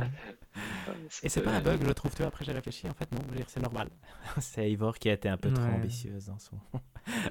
Oui, non, exact. Ça, ça, m'a fait rire, Ouais, Bah, j'ai pris deux vidéos en fait, mais je sais plus euh, pourquoi je les ai prises. Donc euh, je vais regarder ça ce- peut-être ce soir parce que là il, fait, il se fait Oui, tard. Mais euh, sans doute demain j'essaierai de vous envoyer ça parce que je pense qu'il y a des trucs euh, peut-être marrants. Sinon, juste pour conclure de mon côté, je vais juste dire un point, parce que je sais pas si vous, vous, ça vous a frappé, mais moi, ça, ça me fait plaisir et ça me fait croire qu'on peut avoir des meilleures histoires dans le jeu vidéo. C'est que cette fois-ci, Assassin's Creed, c'était super simple comme histoire. C'est vraiment, il n'y a pas moyen de ne pas comprendre ce qui se passe. Quand avant, c'était fort alambiqué, ici, c'est d'un côté, tu as le viking et on te dit tu vas trahir ton frère et après tu dois aller en Angleterre et tu te dis quand est-ce que je vais trahir mon frère? Et de l'autre côté, dans le temps moderne, tu sais que tu as trouvé ton cadavre aux États-Unis et il y a un truc de conspiration qui se réveille. Comparé au précédent où c'était incompréhensible, je trouve que ça c'est un, un vrai gain positif dans le dans l'écriture qui n'est pas bonne mais qui est simple. Donc, euh, C'est possible, j'ai pas assez joué. Ouais, je me souviens pas. que l'histoire d'Unity est quand même très moyenne en soi, incompréhensible. pense, hein. souvenirs. Donc, euh, Et comme tu dis ici, c'est simple. Après, ça ne m'a pas, comme tu dis, c'est pas spécialement bien écrit, du coup, euh, ça ne m'a pas ébloui plus que ça. Mais peut-être que, comme tu dis, je pense que tu as raison en soi à te dire que plus tu avances, plus le personnage doit gagner en consistance, et du coup, ça doit être un peu plus intéressant à, Mhm. à voir Mini évoluer spoil, pour le mais coup. moi j'ai trahi Sigurd. Nice. Bien ça. je pense que je vais le trahir aussi, mais je ne sais pas encore euh, pourquoi ni comment. Quelque chose à rajouter de votre côté? Euh, juste pour dire, moi j'avais pris l'abonnement Ubisoft plus Ah, pour nice. tester et en soi, en tout cas pour la partie euh, télécharger un jeu solo et y jouer tout seul, ça fonctionne très bien. J'ai pas pu évidemment tester de jouer avec quelqu'un d'autre et voir si ça, ça fonctionnait bien, mais en tout cas, c'est très facile de s'abonner, de se désabonner, et de télécharger le jeu et d'y jouer euh, jusqu'à la date euh, Donc ici, c'était un mois que j'ai pris ça pour tester. Ça a fonctionné sans aucun souci. Et euh, Assassin's Creed sur PC, à part les bugs euh, dans le jeu en lui-même, tourne relativement bien. Donc euh, c'était assez agréable comme expérience. Euh, ça avait été du 60 images par seconde, assez stable quand même. Donc euh, Cool, c'était ça. assez chouette. Valérian Euh, non, pour moi, euh, pour moi, on a fait le tour. On passe à la suite. On peut. On peut, oui. La suite qui est donc le hors-jeu. Hector, tu as envie de commencer avec ton hors-jeu? Ouf, peut-être finir, je sais pas si je peux, mais. Oh, je peux commencer. Tu aussi. veux finir? Ouais, Je Ok, pense bah, que si je tu veux. finir. ouais. Très bien. David, est-ce que tu veux commencer avec ton hors-jeu S'il dit qu'il veut finir. on- Euh, ouais, exact. finir aussi Non, je peux, je peux commencer avec mon hors-jeu, ça, y a pas de souci. Euh, mon hors-jeu, ça va être. Ça, ça, c'est c'est un truc que vous ne regarderez jamais, mais c'était rigolo. Mais il s'avère qu'en Irlande, ils ont un programme télé qui s'appelle The Late Late Toy Show, qui est un peu le programme que tous les enfants regardent pour faire leur liste de Noël. Et il s'avère que du coup, c'est quelque chose qui passe, je ne sais, c'était il y a une semaine et demie, je pense, donc c'était début décembre. Et c'est rigolo parce que c'est très... Tu comprends pourquoi c'est un programme de Noël que tous les enfants regardent, mais en même temps, ça a ce côté un peu gênant et un peu... Parce que c'est vraiment un monsieur qui est dans son studio, qui a plein de jouets autour et qui fait plein, qui discute avec des gosses, qui fait des jeux avec des enfants, qui fait des petits concours avec des enfants. Et du coup, c'est rigolo, mais c'est vraiment, tu, c'est comme toute interaction avec un enfant qui est à la télé et qui sait pas trop ce qu'il fait et qui du coup euh, soit parle trop, soit ne parle pas assez, soit fait quelque chose qui est clairement pas programmé dans le script et tu vois le monsieur qui essaye de, de s'adapter. Du coup, c'était rigolo parce que on m'a conseillé ça en tant que truc très irlandais à regarder. Du coup, j'ai regardé. Honnêtement, c'était rigolo. Ça m'a bien fait rire et ça allait, mais ça allait dans tous les sens vraiment. C'est vraiment de la pub pour tous les les jouets que tu peux acheter pour des enfants, on va dire, qui ont moins de, de 12-14 ans. Du coup, non, c'était rigolo. Mais du coup, euh, si vous voulez voir à quoi ça ressemble, vous pouvez taper de Late Late Toy Show sur Internet. Je pense que vous pouvez trouver des vidéos sur YouTube. Mais du coup, euh, apparemment, c'est un truc que tous les Irlandais regardent euh, de façon assez massive ici. C'est assez rigolo à voir. Après, tu comprends pourquoi c'est une tradition, mais c'est ça a vraiment c'est un programme avec des enfants et des jouets. C'est assez, mignon. Cool, ça a l'air marrant, ça, vraiment. Mhm. Et euh, question, que- euh, donc on t'a dit que c'était euh, très très euh, irlandais. Qu'est-ce qui fait que c'est très très irlandais? Mais au fait, c'est c'est vraiment une tradition parce qu'apparemment c'est un talk show de base. Mm. Donc c'est un talk show qui passe tous les, toutes les semaines. Et là, c'est la version de Noël. Et apparemment, c'est le même monsieur qui l'a fait depuis super longtemps. Donc je pense que les gens qui sont papas aujourd'hui ont vu ça quand ils étaient gosses. Et que du coup, c'est un peu une euh, petite tradition de Noël qui se continue, on va dire, euh, de parents enfants de regarder ça et de que les enfants fassent leur liste de Noël avec ça et qu'ils soient tout tout excité à l'idée de voir plein de jouets autour de ça. Et du coup, tu as plein d'entreprises qui sponsorisent ce bazar pour mettre en avant. Tu vas avoir des librairies qui vont offrir des cadeaux aux gens qui seront dans le public. Bon, ici, c'était un public virtuel, je dire, à distance, mais tu voyais qu'ils leur offraient genre une année de livres euh, dans telle librairie Mhm. où tu vas avoir euh, Aer Lingus qui va offrir des voyages à- aux enfants qui participent ou ce genre de bazar. Donc, c'est Mhm. tu, tu sens, tu sens l'importance du bazar parce que toutes les entreprises essayent de foutre leur argent dedans pour se faire de la, de la jolie pub, entre guillemets. C'est beau. mais du coup, voilà, ça c'était mon hors-jeu pour le coup pour ce mois-ci. Ok. Comme Hector veut terminer, pour le book club qu'on a avec euh, ma femme, où on n'est que deux pour l'instant, mais euh, c'est très intéressant parce qu'on ça nous permet de faire découvrir à l'autre euh, d'autres types de bouquins. On a lu Un long voyage de Claire Duvivier, qui est un roman de fantasy euh, qui a gagné, je pense, cette année euh, le prix sur Elbakin euh, du meilleur roman en fantasy et qui raconte en fait l'histoire de deux personnages. En fait, il y en a un qui, qui, qui s'appelle Lies, qui est en fait un enfant des îles, qui en fait a été abandonné à la mort de son père. Euh, et qui va être élevé et qui va devenir le secrétaire d'une euh, dame qui s'appelle Malvin Zelina de Felarazi, dont euh, dont en fait il raconte l'histoire. Et donc en fait le, le récit c'est lui qui écrit une lettre à quelqu'un en racontant pour raconter l'histoire de cette fameuse dame euh, Malvin Zelina de Felarazi. Mhm. Et en fait, euh, le récit est malin dans le sens où bah, finalement c'est plus son histoire à lui qu'à elle parce que c'est quand même euh, son histoire qu'il connaît mieux que, que, celle de, de Malvin. Euh, mais c'est vraiment très prenant. En fait, c'est un roman de fantasy, mais il n'y a pas, allez, c'est pas bourré de magie ou des trucs comme ça. C'est pas le système, enfin, il n'y a pas des systèmes de magie qui vont être expliqués, ce genre de choses. C'est juste, comment? C'est juste qu'il y a principalement deux points euh, qui, qui, relèvent, euh, qui relèvent de la fantaisie. Et, et c'est et c'est amené vraiment de façon euh, subtile et sans en, en disant bah voilà il s'est passé quelque chose de enfin qu'on a du mal à expliquer que les gens euh, comprennent parce qu'ils vivent dedans mais que tous les gens extérieurs peuvent pas comprendre point voilà. Et, et donc euh, c'est c'est un récit très euh, je sais pas comment dire ça euh, très très proche de d'un récit réel en fait c'est presque comme euh, comme si on lisait une biographie et ça m'a beaucoup plu en fait, ça, ça démarre de façon euh, très. Le, premier chapitre est, est quasi illisible. Euh, c'est c'est vraiment une horreur. Euh, en gros, on, on nous balance des termes euh, enfin, sur le monde, euh, etc. On comprend rien. Et au bout du troisième chapitre, en fait, on, comprend que oui, euh, en fait, c'est un monde qui existe. Le type euh, parle de ce monde. euh, voilà, t'as pas besoin de, savoir à quoi ressemble le monde exactement pour, euh, pour t'attacher au personnage. Et, et à partir du troisième chapitre, c'est vraiment, enfin, c'est une montée en puissance dingue jusqu'à jusqu'à un moment où après ça redescend, mais ça redescend euh, de façon euh, très très satisfaisante. Donc, euh, je veux dire, la, la tension va augmenter, augmenter, augmenter, et puis après, elle va diminuer, diminuer.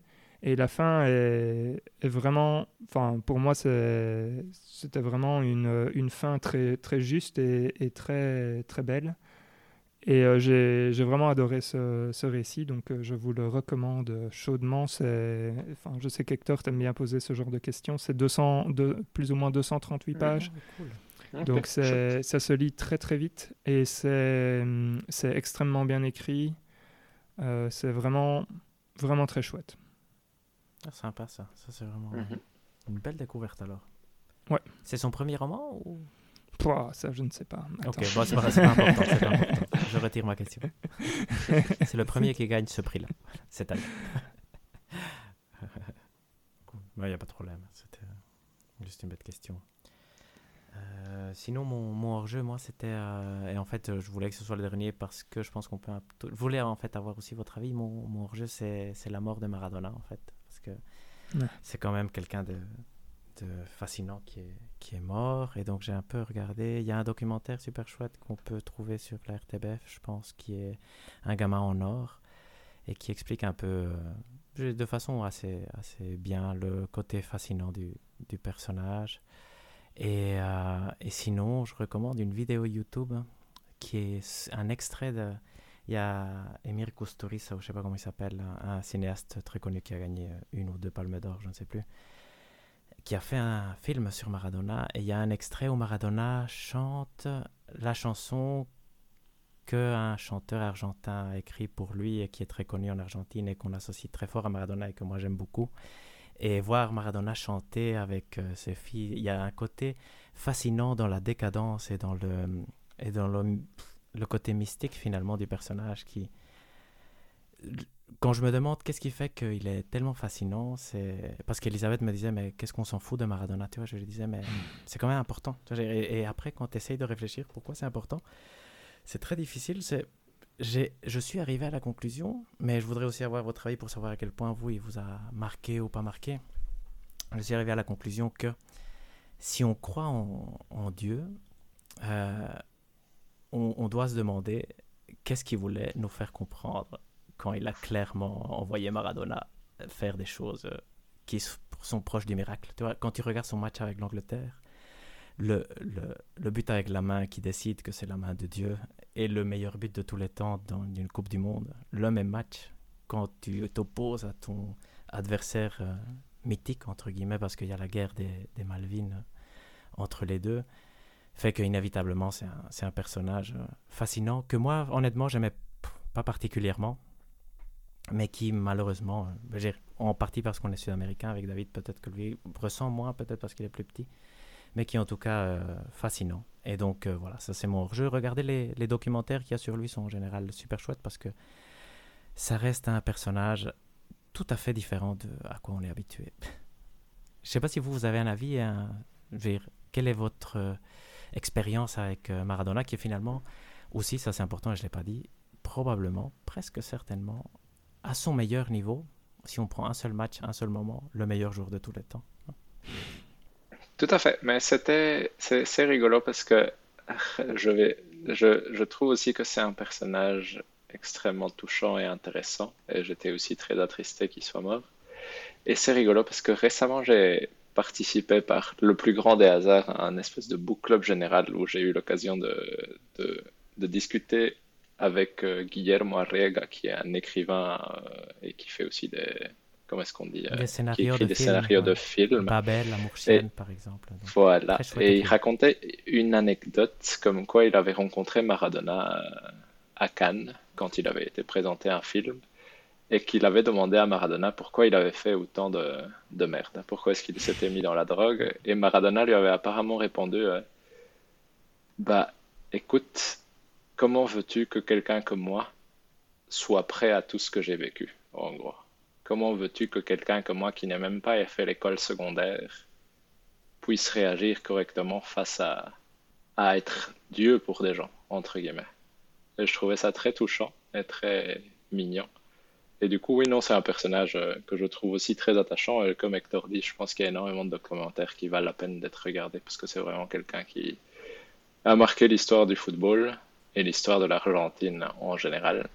Et du coup, je pense que c'est c'est vraiment un peu entre guillemets, c'est vraiment une histoire épique de voir quelqu'un sortir de aussi bas et arriver aussi haut pour ensuite euh, redescendre aussi bas. C'est un côté assez euh, mythique, entre guillemets, je trouve. Mm. Et mystérieux et fascinant, finalement. Valérian? Et puis c'est quelqu'un qui avait aussi euh, une grosse personnalité, quoi. Enfin, je veux dire, c'est, mm-hmm. il avait une grosse présence. enfin, oui, comme tu disais, David, il, a, il a fait beaucoup de merde. aussi, et enfin, comme tu disais aussi, Hector, il a fait des trucs exceptionnels. Enfin voilà, c'était, c'est marrant de voir une personne comme ça qui, qui est juste humaine en fait, euh, qui, qui, a des, qui a des hauts, des bas, et, enfin qui a des très gros hauts et des très gros bas en fait. Et, et mhm. bon, comme c'est une personne, euh, une figure publique et qui en plus n'avait aucun problème à, enfin je veux dire, il se cachait pas. Non, tout à fait. et ce que je trouve, ce que je trouve assez, euh, assez, assez incroyable. Voilà, moi, j'ai pas grand, grand chose d'autre à dire je suis pas spécialement fan du, du, personnage ou quoi que ce soit, mais euh, enfin c'est triste. C'est quand même triste. Oui, tout à fait. C'est une des figures mythiques avec lesquelles on a grandi euh, comme fan de foot. Mhm. C'est curieux de, de voir euh, déjà qu'il meurt si jeune en plus. Donc, tout dommage, dommage, sincèrement. Ouais, mhm. ouais, pour moi, tout est dit je pense que tout est dit. Ah, super.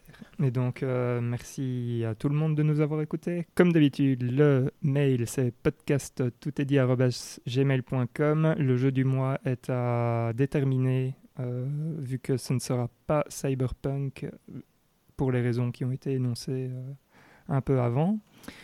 on vous communiquera ça sur le Twitter, qui est podc tout est dit en un mot. Vous pouvez trouver tout ça dans la description du podcast, bien évidemment. N'hésitez pas à nous faire part de vos commentaires. Je ne sais pas très bien ce que je peux rajouter, si ce n'est euh, euh, jouez bien, profitez bien des fêtes, euh, soyez sages, ne faites pas trop de bêtises. Euh, mhm. Nous, on reviendra pour un, pour un podcast euh, en fin d'année euh, qui sortira très certainement début d'année 2021 pour faire le bilan de cette première année du podcast Tout est dit. On va faire le top des jeux en commun. On va faire chacun notre top à nous, je pense. Oui, exactement. Ouais, de tous les jeux qu'on a joués. Et je ne sais plus très bien ce qu'on ce qu'on avait prévu, mais je pense que ça va être chouette. Allez, d'ici là, euh, portez-vous bien et jouez bien. Ciao. Ciao.